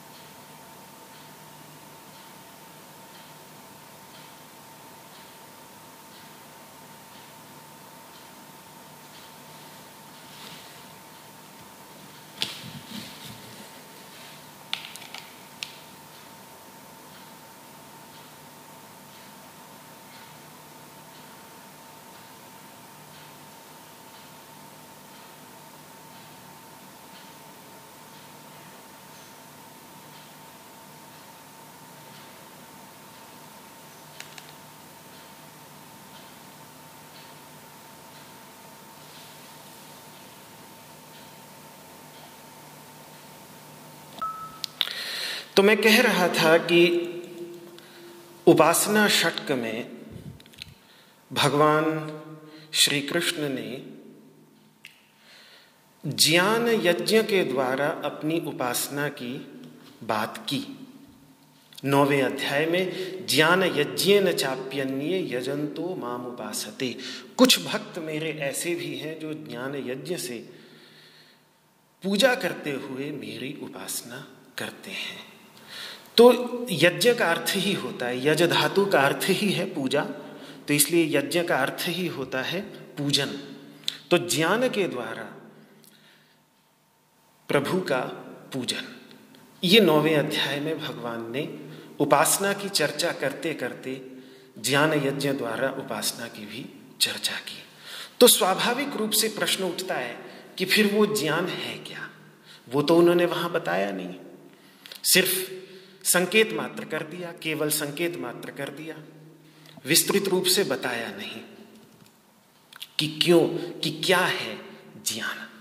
तो वो बात अब यहाँ पर इस तेरहवें अध्याय में भगवान हमारे सामने प्रस्तुत करेंगे कि क्षेत्र और क्षेत्रज्ञ, इन दोनों को ठीक ठीक अलग अलग करके अपने अंदर कितना भाग हमारे अंदर क्षेत्र है कितना भाग हमारे अंतर्गत क्षेत्रज्ञ हैं? और फिर उस क्षेत्र से अलग करके क्षेत्रज्ञ को समझना, और फिर ये जानना, ये अनुभूति करना कि उस क्षेत्रज्ञ के रूप में हम सभी के हृदय में वही परमात्मा ही विराज रहे हैं। ये ज्ञान एवं प्रत्यक्ष अनुभूति ही ज्ञान यज्ञ के द्वारा उसी परमात्मा की उपासना का ये भी एक साधन है, ये भी एक मार्ग है। तो इन्हीं दोनों तत्वों को ठीक ठीक परिभाषित करने के लिए और अलग अलग करके समझाने के लिए इस अध्याय का नाम रखा गया क्षेत्र, क्षेत्रज्ञ, विभाग, योग। यहाँ सबसे पहले अंत में शब्द है योग। योग इसे इसीलिए कहा क्योंकि क्षेत्र क्षेत्र और क्षेत्रज्ञ के विभाग की जो समझ है, क्षेत्र और क्षेत्रज्ञ को अलग अलग समझ लेना भी परमात्मा के साथ योग यानी संयोग का कारण बन सकता है। श्रीमद् भगवद गीता में अठारह योग हैं, अठारह साधनों की चर्चा एक एक अध्याय में भगवान श्री कृष्ण ने एक एक संयोग कैसे हो सकता है, उसके साधन की चर्चा की है। विषाद योग से लेकर कि जब उस विषाद भी हमारे जीवन में आता है, शोक भी हमारे जीवन में आता है, कष्ट भी जब हमारे जीवन में आता है तो उस कष्ट को ले जाकर हम जब परमात्मा के सामने उस कष्ट को रखते हैं और कहते हैं शाधिमाम त्वाम प्रपन्नम मूढ़ मैं मोहित हूँ, मैं समझ नहीं समझ नहीं पा रहा हूँ। धर्म सम्मूढ़ चेता, मेरा कर्तव्य क्या है? वो मैं आज समझ नहीं पा रहा हूँ। तो शाद ही आप ही मुझे उपदेश करें, आप ही मुझे मार्गदर्शन करें। त्वाम प्रपन्नम, आज मैं आपकी शरण में आ गया हूँ, प्रभु, आप ही मुझे मार्गदर्शन करें। जब इस भावना को अपने हृदय में हम उत्पन्न करते हैं तो वो विषाद, वो कष्ट, वो शोक, वो दुख भी उस परमात्मा से मिलने का साधन बन जाता है। तो उसके बाद अनेकों साधन, अनेकों योग के कारण बताए। इस अध्याय में, तेरहवें अध्याय में क्षेत्र और क्षेत्रज्ञ के विभाग की समझ। ये है क्या?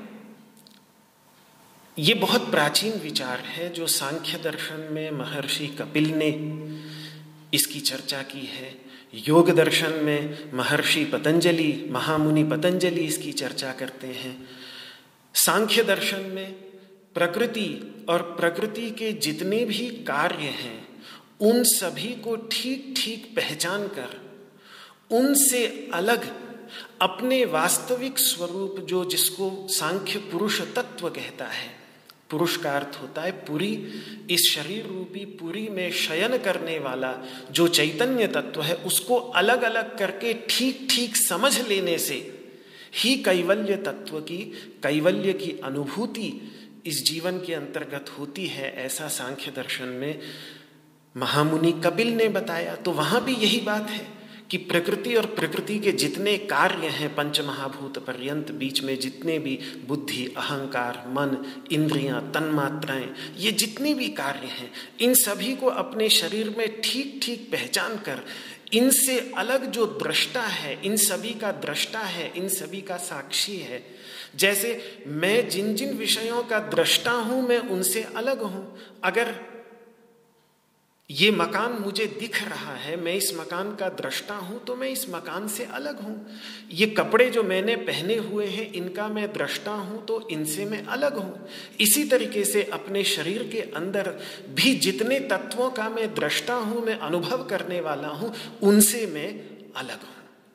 उनका दृष्टा हूँ, उनका साक्षी हूँ, उनके साथ यदि मेरा कुछ अपनापन है, तादात्म्य है तो वो केवल अज्ञान के कारण ही है, वो वास्तविक नहीं है। वो मैंने मान लिया है कि ये मेरे हैं, मैं इनका हूँ, लेकिन वास्तव में ये अलग और मैं अलग। ये समझ। इसी को ही सांख्य दर्शन के अंतर्गत विवेक ख्याति, यानी प्रकृति और प्रकृति के कार्यों से पुरुष किस प्रकार से भिन्न है, विविक्त है, अलग है, उसकी ख्याति यानी उसकी समझ।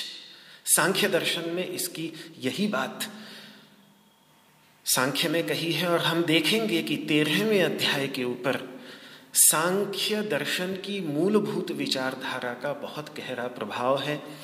यहाँ वही जब ज्ञेय तत्व का जानने योग्य तत्व का निरूपण भगवान श्री कृष्ण करेंगे तो प्रकृतिम पुरुषम चैव विध्यनादि उभावपी।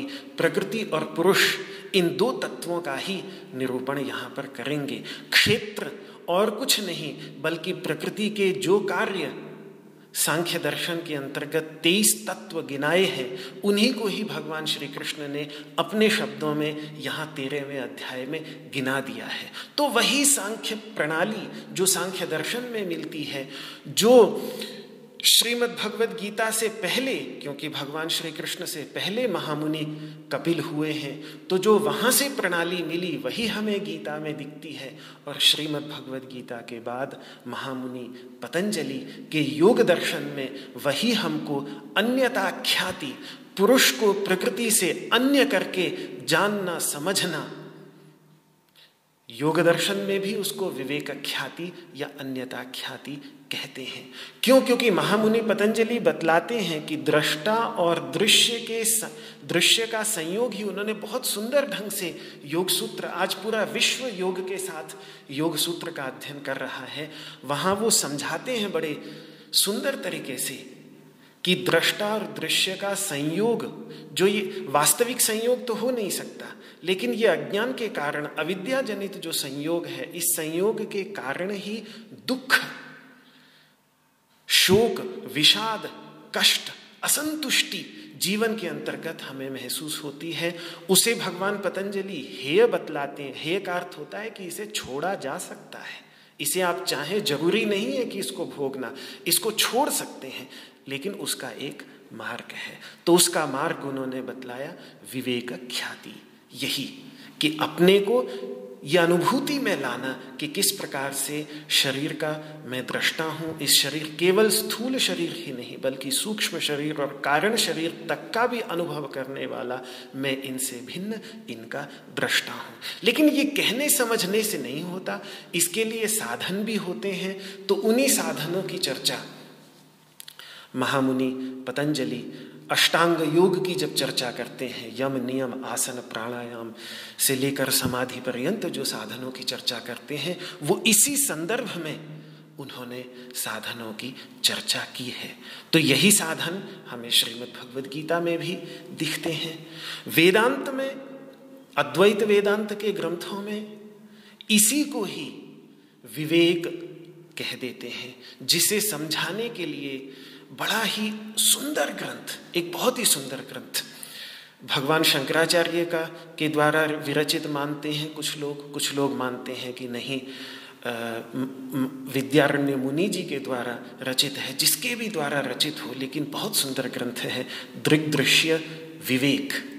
मुझे आश्चर्य हुआ जब मैं फिलिस्तीन की यात्रा कर रहा था तो कुछ मित्र बने तो इजिप्ट में मिश्र में वो लोग तो उन लोगों ने मेरे से कहा कि हमें आप दृग्दृश्य विवेक जो ये ग्रंथ है, इसके बारे में बताइए। तो मुझे बड़ा आश्चर्य हुआ कि लोग कैसे पूरे विश्व में इन ज्ञान की, ज्ञान के समुद्र को खोजने में लगे हुए हैं और उनके अंतर्गत जिज्ञासा है, पिपासा है। तो ये दृग्दृश्य विवेक जिसमें भगवान शंकराचार्य ने बहुत सुंदर पद्धति से किस तरीके से दृष्टा को दृश्य से भिन्न करके समझना है? ये बहुत सुंदर और बहुत ही सुंदर प्रक्रिया से उन्होंने इस बात को लिखी है। तो मैं सिर्फ़ आपको दिखा रहा हूँ कि एक क्षेत्र क्षेत्रज्ञ विभाग योग में भगवान श्री कृष्ण ने एक अध्याय के अंतर्गत जिस बात को संकलित किया है, वही बात सांख्य दर्शन में है, वही बात योग दर्शन में है, वही बात वेदांत में है, वही बात हमें उपनिषदों में पंचकोश पंचकोश विवेक के रूप में और पंचकोश के आधारभूत जो तत्व है ब्रह्म तत्व की गवेषणा जो तैतरीय उपनिषद में महर्षि भृगु और उनके पिता वरुण के संवाद में हमें देखने को मिलती है। पंचदशी आदि ग्रंथों में पंच महाभूत विवेक, पंचकोश विवेक जहाँ जहाँ ये विवेक शब्द आया है वहाँ वहाँ उन सब ग्रंथों में बड़े विस्तृत से यही साधना प्रस्तुत की गई है, जिस साधना को यहाँ पर भगवान श्री कृष्ण इस तेरहवें अध्याय में क्षेत्र यानी दृश्य और क्षेत्रज्ञ यानी दृष्टा इन दोनों के विभाग। और विभाग का अर्थ विवेक ही किया है, स्वामी सदानंद जी ने, जिन्होंने वेदांत सार बड़ा ही सुंदर प्रारंभ का ग्रंथ वेदांत में, व्यक्ति वेदांत की गहराई में जाना चाहे तो सबसे पहले तत्वबोध तत्वबोध के बाद आत्मबोध, और आत्मबोध के बाद वेदांत सार अवश्य ही देखना चाहिए। तो वो स्वामी सदानंद जी यहाँ गीता पर टीका करते हुए यही लिखते हैं कि ये विभाग और कुछ नहीं, ये विवेक ही है। तो ये विवेचना पद्धति जो है, जिससे अपने वास्तविक स्वरूप का साक्षात्कार करने का मार्ग मानव को प्राप्त हुआ, जो योग की व्याख्या करते समय भगवान पतंजलि कह रहे हैं कि तदा दृष्टु स्वरूपे अवस्थानम। योग की अवस्था में प्रवेश करके दृष्टा जो है वो अपने वास्तविक स्वरूप की अनुभूति करके उसमें अवस्थित हो जाता है।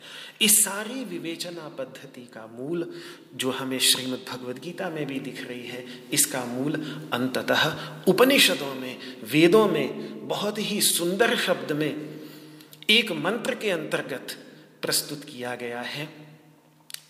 कठोपनिषद में अपने प्रिय शिष्य नचिकेता, आरुणी के पुत्र नचिकेता को उपदेश देते हुए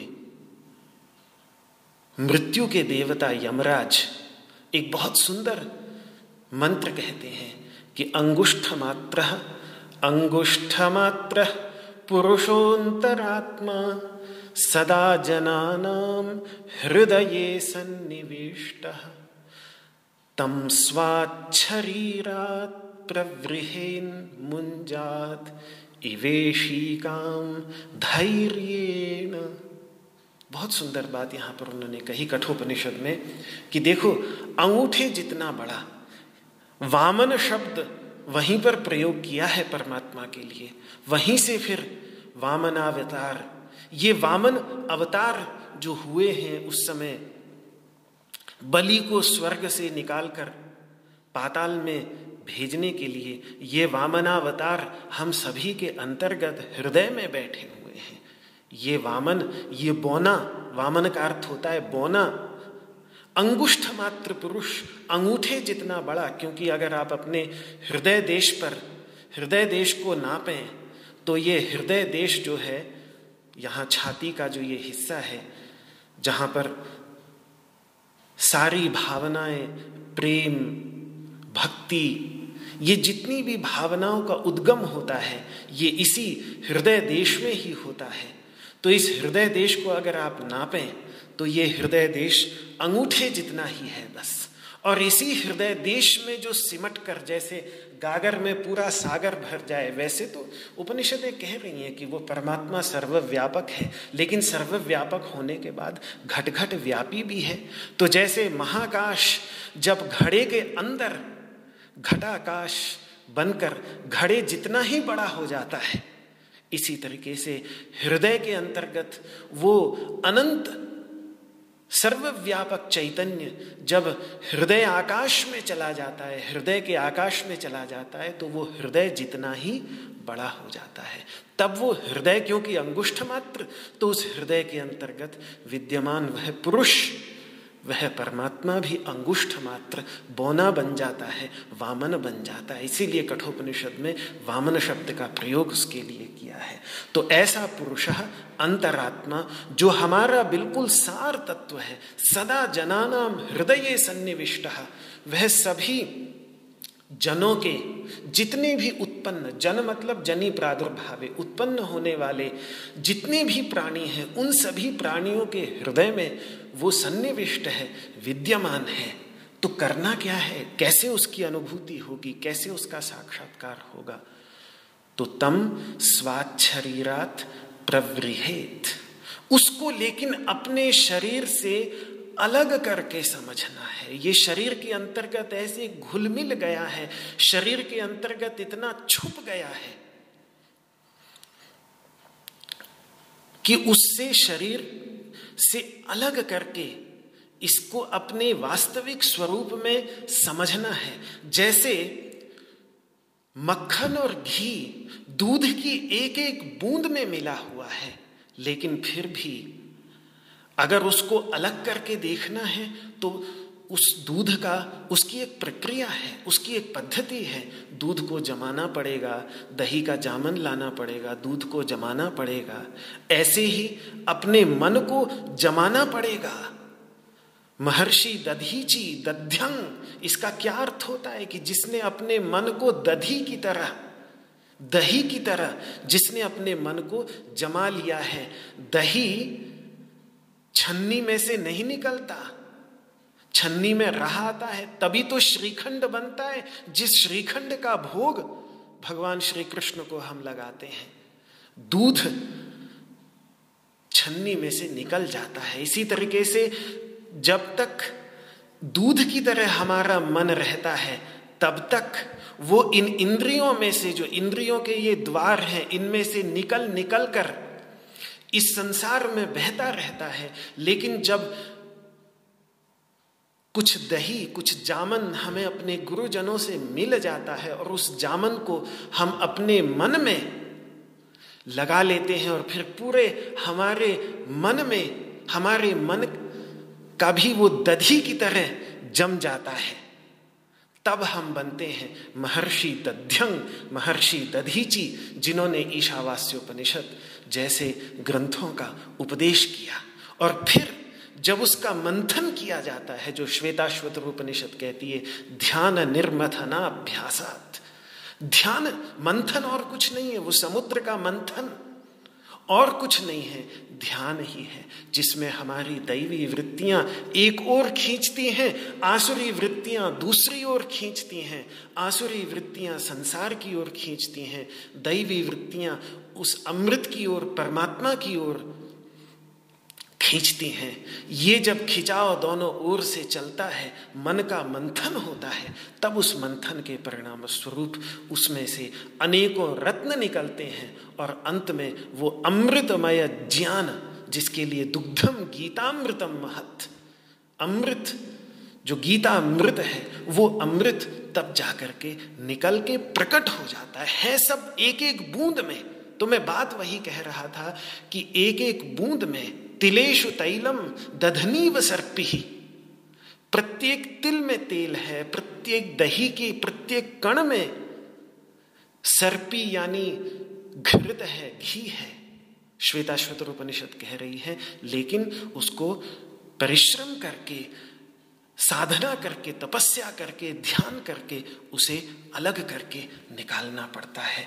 तो वहाँ कठोपनिषद पर वापस आते हुए मैं कह, मैं कहूँगा कि वहाँ पर यमराज, मृत्यु के देवता अपने प्रिय शिष्य नचिकेता को समझाते हुए कह रहे हैं कि उस तत्व को, वो तत्व इस शरीर में व्याप्त है, लेकिन उसको अपने शरीर से निष्कर्ष निकाल करके अलग करना पड़ता है। जैसे हम शास्त्रों का, ग्रंथों का निष्कर्ष निकालते हैं, ऐसे ही अपने शरीर का भी निष्कर्ष निकालना पड़ता है। जैसे दूध दूध और दही में से निष्कर्ष निकालते हैं, मक्खन और घी, वैसे हमको इसमें से भी निष्कर्ष निकालना पड़ता है। उसकी एक प्रक्रिया है, मुंजाद इव ईशी काम धैर्य जैसे गंगा तट पर, बचपन में जब हम गंगा के तट पर पदयात्रा करते थे तो बड़ा शौक होता था कि भगवान राम की तरह तीर, धनुष तीर कमान बना करके खेलें। तो वो लकड़ी कहीं से ले आते थे, उसमें एक रस्सी बाँध दी और फिर सरकंडे ढूंढते थे। सरकंडे होते हैं गंगा जी के तट पर, विशेष रूप से सरकंडो, सरकंडे बहुत होते हैं।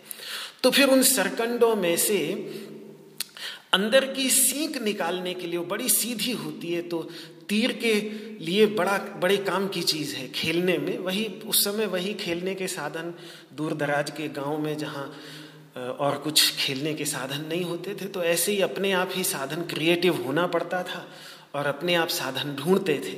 तो वो मूंज को, जो उसके ऊपर जो मूंज होती थी, जो उसके ऊपर जो कवर होता था उसका उसका जो आवरण होता था, और वो बड़ा पहना होता था, उससे कई बार हमारे हाथ कट तक जाते थे निकालने में। लेकिन फिर जब उसको पूरी तरह से निकाल करके अंदर से वो जो सीख होती थी, वो जो सरकंडा होता था, वो बिल्कुल बड़े धैर्य के साथ, साहस के साथ, हाथ कटे भी तो भी कोई बात नहीं, और धैर्य के साथ एक एक करके उसको निकालना पड़ता है।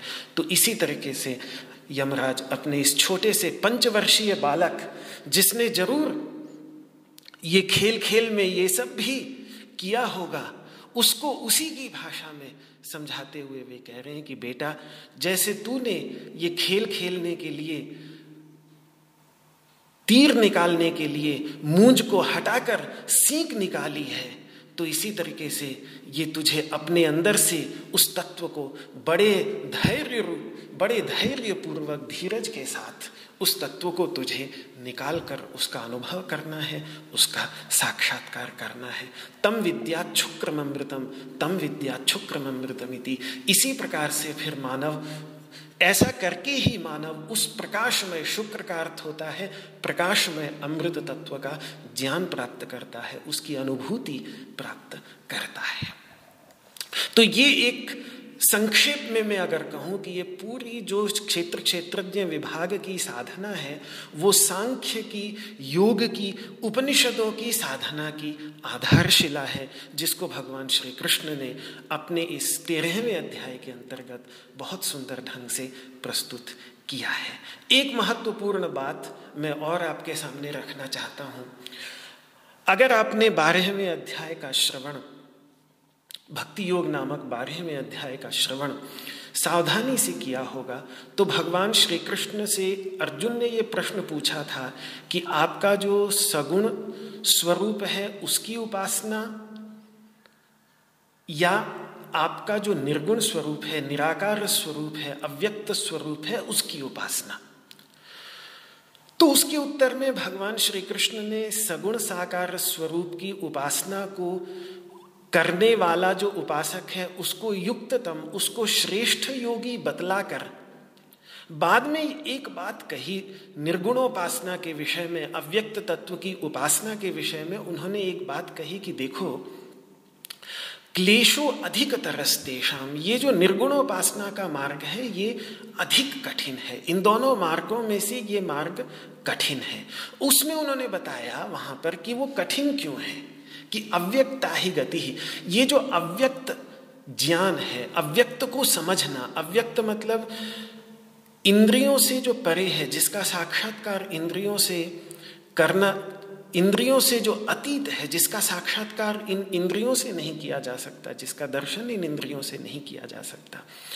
उसको समझना, जब तक देहवत भी जब तक व्यक्ति का देहाभिमान है, इस देह के साथ तादात्म्य है। जब तक इस देह के साथ उसका अपनापन बना हुआ है, जब तक इस देह को मैं समझ रहा है, तब तक उसके लिए उस अव्यक्त तत्व को पकड़कर और उस अव्यक्त तत्व की उपासना करना बड़ा कठिन है, अर्जुन। ये भगवान श्री कृष्ण ने वहाँ बात बतलाई कि जब तक देह को ही हम ये माने बैठे हैं कि यही मैं हूँ तब तक जब अपने अंदर ही उस अव्यक्त तत्व को न समझे तो फिर उस अव्यक्त तत्व पर ध्यान कैसे करेंगे? उस अव्यक्त तत्व की उपासना कैसे करेंगे? तो ये बात भगवान श्री कृष्ण ने वहाँ पर बताई। लेकिन इसका अर्थ ये निकलता है कि अगर देहाभिमान विगलित तो हो जाए, देह के साथ जो तादात्म्य है, वो तादात्म्य कम होने लगे तो फिर निर्गुण उपासना सरल होती चली जाती है, फिर सहज होती चली जाती है। तो उसी का ये साधन है कि किस तरीके से इस देह में जो तादात्म्य है, इस तादात्म्य को कम करने के लिए, इस देह का जो सार है, सार, चैतन्य तत्व, उस चैतन्य तत्व को ठीक ठीक समझ करके और फिर उसका ध्यान मनुष्य प्रारंभ करे तो फिर निर्गुण तत्व की उपासना धीरे धीरे सरल होती चली जाती है, सहज होती चली जाती है। लेकिन उस देहाभिमान को विगलित करने के लिए ज्ञान आवश्यक है और उस ज्ञान के कुछ साधन भी अपने जीवन में लाने पड़ते हैं। जैसे किसी भी प्रकार के यज्ञ को करने के लिए सामग्रियाँ एकत्रित करनी पड़ती हैं। अगर किसी दिन हमने कोई यज्ञ रखा हो तो पहले हमें लकड़ियाँ भी लानी पड़ती हैं, हमें घी भी लाना पड़ता है, हमें सामग्री भी अब तो सामग्री हमें एमडीएच की दुकान में मिल जाती है। पहले तो हिमालय की जड़ी बूटियाँ लेकर ढूंढ कर लाते थे तो जरा सोचिए कितना परिश्रम करना पड़ता था। लकड़ी काट कर स्वयं लानी पड़ती थी। अपनी गाय का दूध निकाल करके और उसका घी तैयार करना पड़ता था। कितना परिश्रम होता था व्यक्ति को। एक एक चीज़ आज हम खरीद के ले आए वो बल, वो बात अलग है। लेकिन वैसे पूजा की तैयारी, ये चीज़ मैंने देखी महाराज, जब मैं इंडोनेशिया गया, बाली बाली जो अभी भी 80 प्रतिशत, बड़ी प्राचीन वहाँ की हिंदू संस्कृति, हज़ारों वर्ष पुरानी चली आ रही है, इंडोनेशिया पहले भारतवर्ष का ही अंग था, रामायण के अंतर्गत, यवद्वीप अतिक्रम्य शिशिरो नाम पर्वत, यवद्वीप, जब सुग्रीव जी भेज रहे हैं अपने वानरों की सेना को, सीता जी को ढूँढने के लिए तो यवत द्वीप जिसको आज इंडोनेशिया का प्रमुख द्वीप जावा जान, जावा के रूप से जाना जाता है, उससे परे जो शिशिर पर्वत है, जिसको आज गुनुंग, अगुंग के नाम से जाना जाता है तो वहाँ आज भी 80 प्रतिशत आबादी एक ऐसा प्रांत है जो पूरी तरह से वैदिक सनातन धर्मानुयायी है। तो एक चीज़ मैंने वहाँ देखी कि जब किसी दिन पूजा कोई बड़ी रखते हैं तो उस पूजा की तैयारी 20-20 दिन एक एक महीना पहले से शुरू हो जाती है। उसका एक एक दोना माताएँ बैठ करके बड़ी, वही उनकी पूजा होती है, वही उनकी साधना होती है कि वो एक एक दोने को इतने सुंदर तरीके से, इतने कलात्मक तरीके से, इतनी बारीकी से तैयार करेंगे। अंतिम दिन में वो सारे दोने फेंक दिए जाएँगे। लेकिन उस सबको तैयार करने के लिए इतना परिश्रम करती हैं। कई कई दिन तक वो धीरे धीरे मतलब एक दिन की पूजा के लिए कितने दिन का परिश्रम हमारे यहाँ भी देखने में आता है, वहाँ भी मैंने ये बात देखी। यही बात त्रिविष्टप तिब्बत के अंतर्गत कैसे महीनों तक भिक्षु मक्खन की मूर्त, मक्खन की मूर्तियाँ, मक्खन की दिव्य दिव्य मूर्तियाँ कई कई दिन तक एक एक महीने तक परिश्रम करके तैयार करते हैं, फिर कुछ घंटों तक उनका दर्शन होता है और उसके बाद वो गल जाती हैं। तो ये सामग्री, मैं ये ज़ोर दे रहा था कि सामग्री एकत्रित करने में भी कितना परिश्रम करना पड़ता है तो वो सामग्रियाँ ये अब यहाँ ज्ञान यज्ञ में बाह्य सामग्रियाँ की ज़रूरत नहीं है, ज्ञान यज्ञ में आंतरिक सामग्रियाँ हैं। तो उन आंतरिक सामग्रियों का निरूपण भगवान तेरहवें अध्याय में करने जा रहे हैं। इस तेरहवें अध्याय में हमें ये सामग्रियाँ भी दिखेंगी जो सामग्रियाँ ज्ञान यज्ञ के लिए आवश्यक होती हैं। लेकिन इस सब के कारण मैं ये बात भी मानता हूँ कि निर्गुणोपासना बहुत ही दुर्लभ विरले, गिने, चुने ही वहाँ तक पहुँच पाते हैं।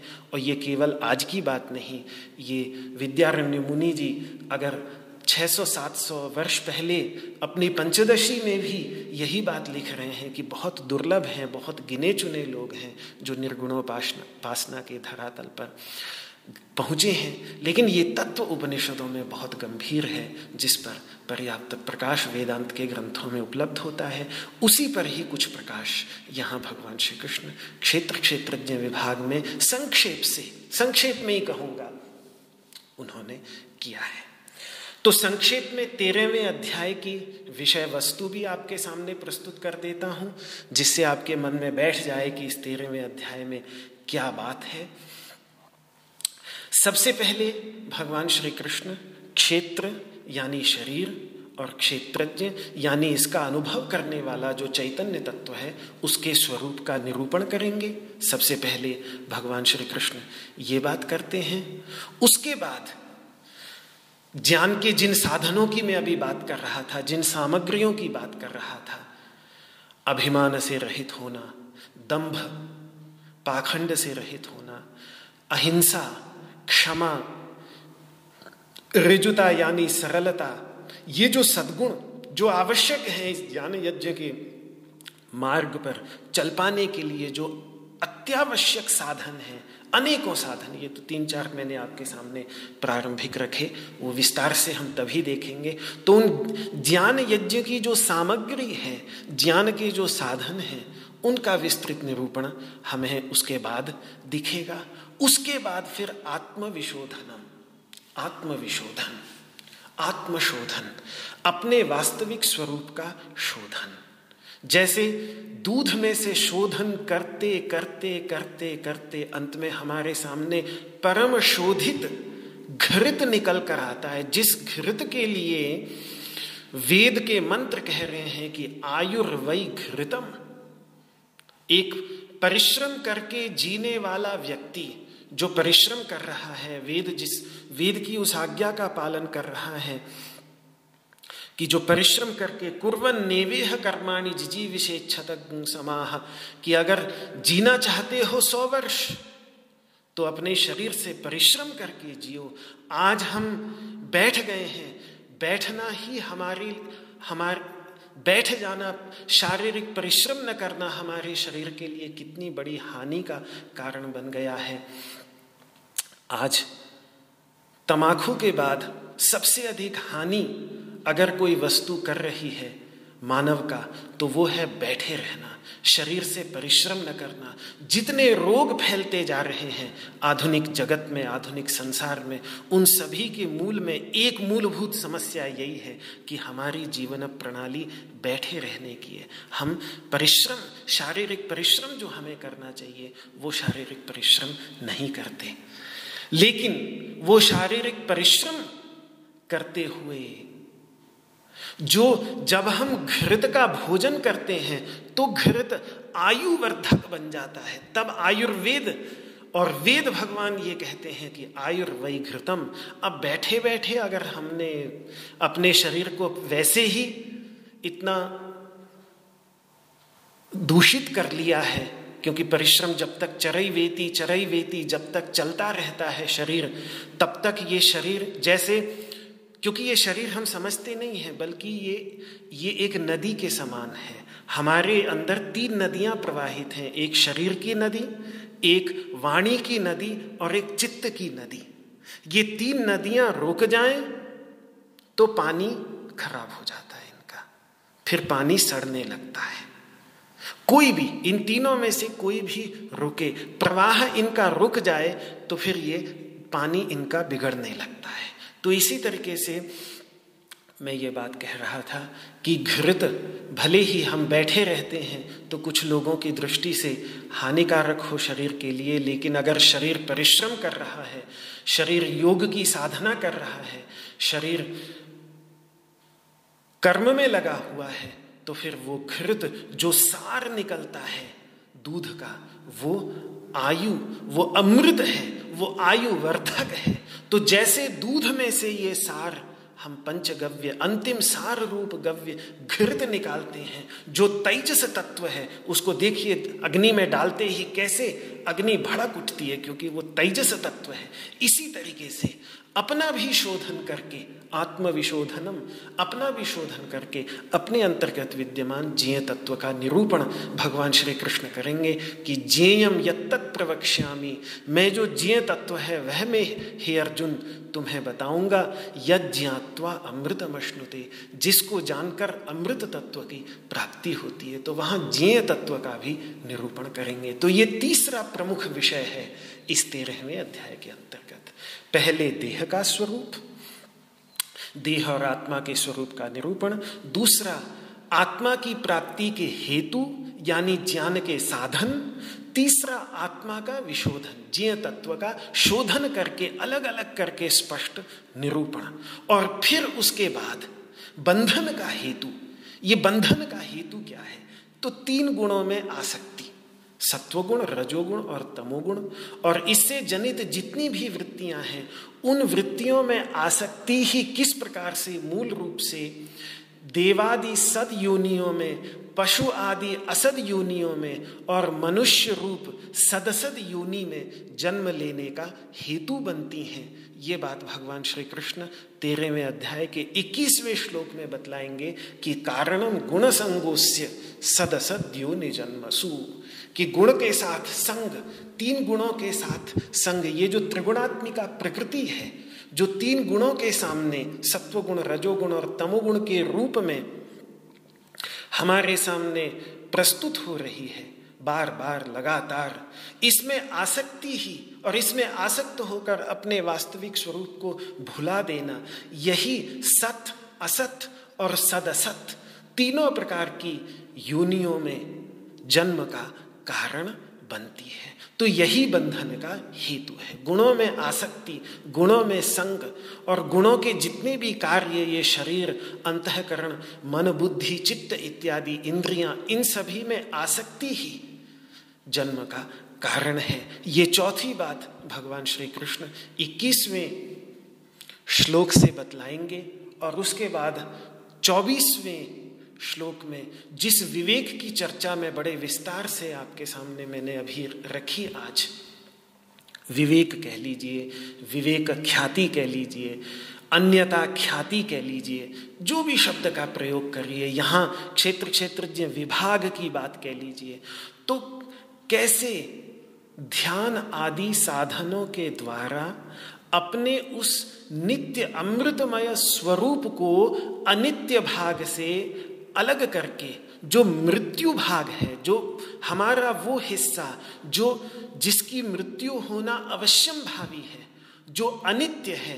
क्षण भंगुर है, उससे अलग करके नित्य तत्व को समझने के साधन। भगवान श्री कृष्ण चौबीसवें श्लोक से हमारे सामने प्रस्तुत करेंगे। ध्यान आत्मनि पश्यंती के आत्मा नमात्मना वहाँ ध्यान योग की चर्चा होगी, सांख्य योग की चर्चा होगी, कर्म योग की चर्चा होगी। विभिन्न यहाँ तक कि भगवान श्री कृष्ण कहेंगे कि ठीक है भैया, तुम्हें ध्यान कठिन लगता है, सांख्य योग भी कठिन लगता है, कर्म योग भी कठिन लगता है तो कोई बात नहीं। दूसरों से सुन के ही साधना करना शुरू करो, लेकिन चल पड़ो इस रास्ते पर। ये तक चौथी बात भगवान श्री कृष्ण वहाँ पर रखेंगे। उन्होंने इस मार्ग को बारंबार हमें श्रीमद् भगवद गीता में ये देखने में बात मिलती है कि इस मार्ग को बहुत सरल बनाने का प्रयास किया है। कोई व्यक्ति समझे केवल इस बात को।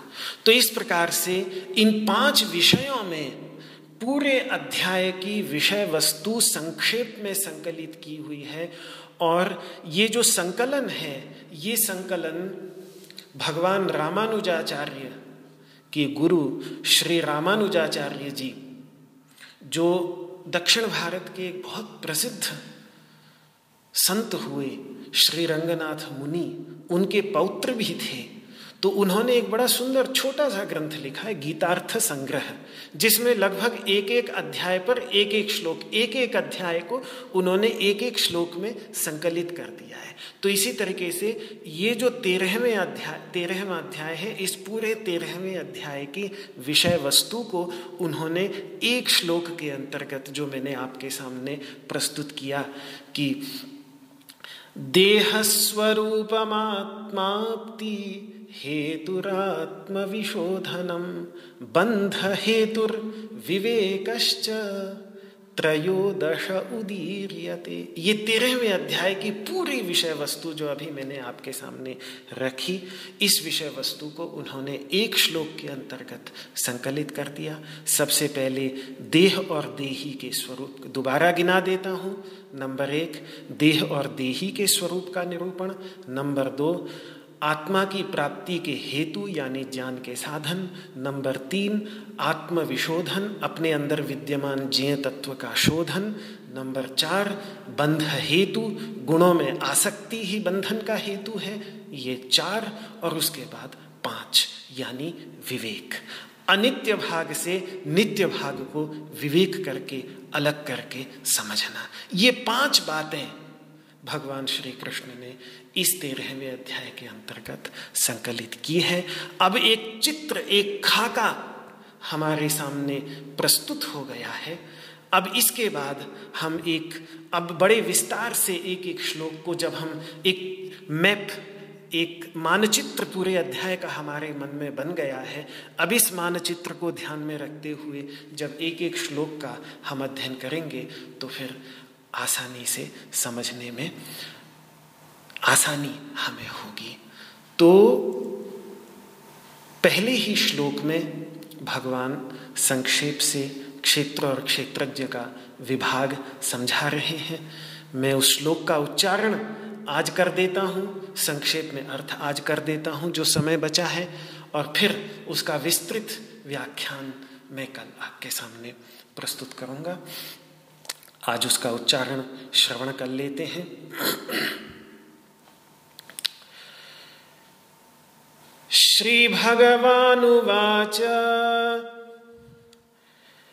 इदं शरीरं कौन्तेय। क्षेत्रमित्यभिधीयते। एतद्यो वेत्ति तं प्राहुः। क्षेत्रज्ञ इति तद्विदः। इदं शरीरं कौन्तेय क्षेत्रमित् इत्यभिधीयते एतद्यो वेत्ति तं प्राहुः। क्षेत्रज्ञ इति तद्विदः। इदं शरीरं कौन्तेय क्षेत्रमित्यभिधीयते। एतद्यो वेत्ति तं प्राहुः। क्षेत्रज्ञ इति तद्विदः। हे कौंतेय हे कुंती पुत्र बड़ा अपनापन भगवान जताते हैं। अर्जुन के साथ बार बार कि तुम तो मेरी बुआ कुंती के पुत्र हो।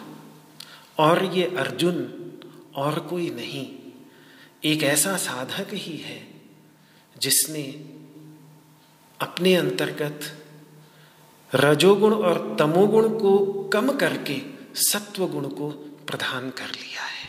अर्जुन का अर्थ ही होता है शुक्र। श्वेत। रजोगुण और तमोगुण का जहाँ रजोगुण की लालिमा न हो, तमोगुण की कालिमा न हो,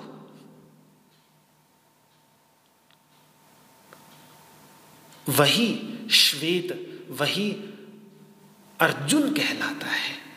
तो आज भी एक साधक, अर्जुन केवल तभी नहीं थे, भगवान श्री कृष्ण के लिए प्रत्येक साधक जो नवधा भक्ति करते करते, जिसने वो दास्य भक्ति, सख्य भक्ति पर होते होते आत्मनिवेदन कर दिया हो कि शाधिमाम त्वाम प्रपन्नम, हे प्रभु, मैं आपकी शरण में हूँ, आप मुझे उपदेश करें। ये नवधा भक्ति के श्रवणम, कीर्तनम, विष्णु स्मरणम पाद सेवनम अर्चनम, वंदनम, दास्यम, सख्यम। ये जो, और आत्मनिवेदनम। तो ये जो आखिरी तीन है, दास्य, सख्य और आत्मनिवेदन। ये सख्य सख्य की भावना जो भगवान कह रहे हैं, भक्तों से में सखा चेती। अर्जुन में क्या खास बात है? क्या खास बात है अर्जुन में? कि वो भगवान श्री कृष्ण के बुआ के बेटे थे, सिर्फ़ इतनी खास बात है, ऐसे तो पाँचों पांडव उनकी बुआ के बेटे थे। अर्जुन को ही क्यों उन्होंने श्रीमद भगवद गीता सिखाई? क्यों श्रीमद भगवद गीता सुनाई? क्यों? क्योंकि भक्तों से में सखा चेती। वो दास्य भक्ति और सख्य भक्ति के धरातल पर उतर चुके थे और शिष्य भाव उनके अंतर्गत था। और फिर अंत में आत्मनिवेदन भी जब उन्होंने शरणागति, पूर्ण शरणागति ले ली कि शाधिमाम त्वाम प्रपन्नम, वो प्रपत्ति ले ली तो शरणागति भी उनकी हो गई, आत्मनिवेदन भी हो गया।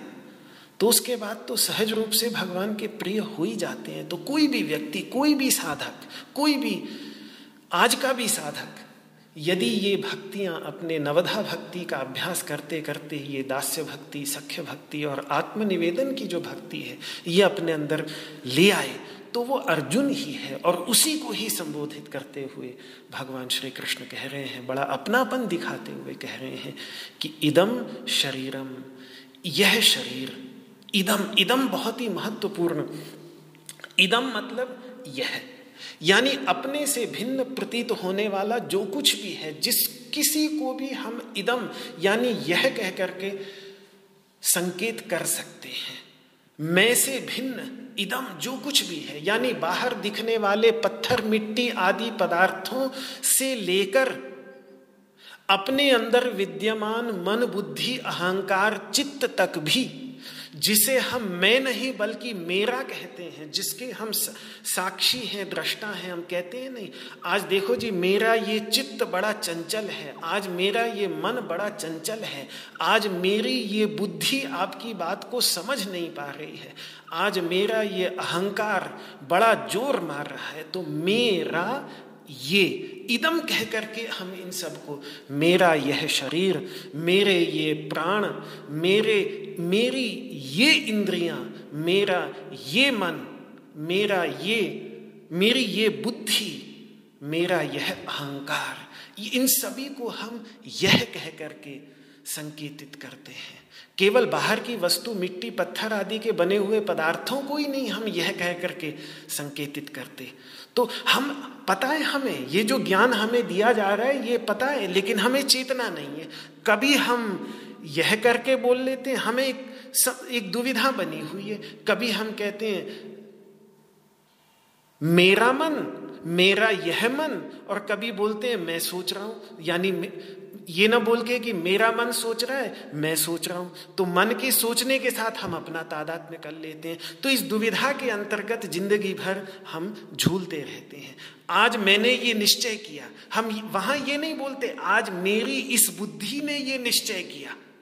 सत्य ये था कि मेरी जो ये बुद्धि है, इस बुद्धि ने निश्चय किया। मैं तो उसका साक्षी दृष्टा हूँ, लेकिन भैया मेरी बुद्धि ने आज ये निश्चय किया है, बस। ये सत्य था, इतना तक तो सत्य था। लेकिन उसके साथ तादाद में बनाकर जो हम बोल लेते हैं कि आज मैंने ये निश्चय किया, बुद्धि के द्वारा किए हुए निश्चय को अपना निश्चय बना लेते हैं। इदम जो था, जो इदम कहने योग्य था, जो यह कहने योग्य था, उसको मैं कह देते हैं। यही गड़बड़ी हो जाती है। इसलिए जो ये इस अध्याय का प्रत्येक श्रीमद् भगवद गीता के प्रत्येक अध्याय का पहला शब्द बहुत ही चिंतनीय होता है। उसकी, उसके अंदर बहुत गहराई होती है। अगर श्रीमद् भगवद गीता का जो पहला शब्द है, धर्म वो तो सबसे गंभीर है ही। उसकी, उस तत्व धर्म क्षेत्र कुरुक्षेत्र सबसे पहला शब्द है। पूरी गीता व्यक्ति समझ ले, तब भी धर्म के तत्व को समझे न समझे इसमें शक है, इसमें संशय है। इतना गंभीर तत्व है, वो दोष अक्षरों वाला शब्द धर्म जो है, जिसको पश्चिम के जिन अनुवादक अंग्रेज़ी भाषा में अनुवाद करने वाले अनुवादकों के साथ मैं काम करता हूँ, वो तक ये कहते हैं कि भैया, अंग्रेज़ी में कोई शब्द नहीं है इसके लिए, इसको अंग्रेज़ी में अनुवाद मत करो, धर्म को धर्म ही रहने दो।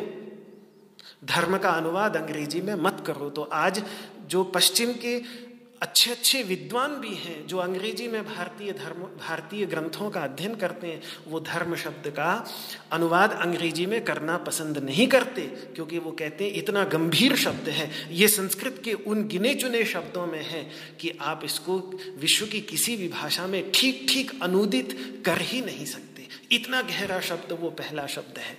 तो ऐसे ही प्रत्येक अध्याय के पहला शब्द बड़ा गंभीर होता है। उसके ऊपर जितना आप चिंतन करें, जितना उस पर विचार करें, जितना उसकी गहराई में जाएँ, उतना ही कम है।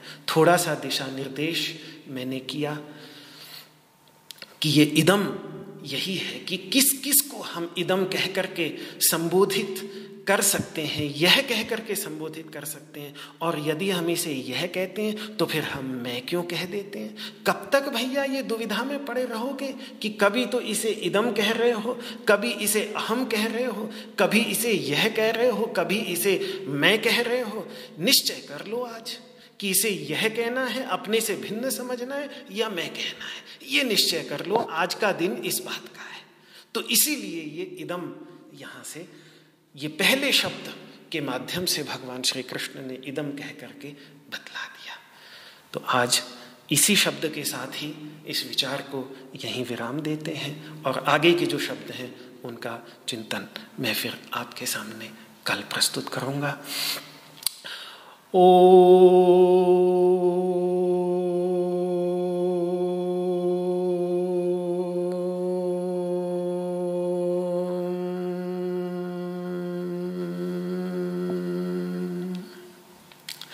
सर्वे भवन्तु सुखिनः, सर्वे सन्तु निरामयाः। सर्वे भद्राणि पश्यन्तु, मा कश्चिद्दुःखभाग् भवेत्। ॐ शान्तिः शान्तिः। शान्तिः श्री कृष्णार्पणमस्तु जय श्री कृष्ण आप सभी को जय श्री कृष्ण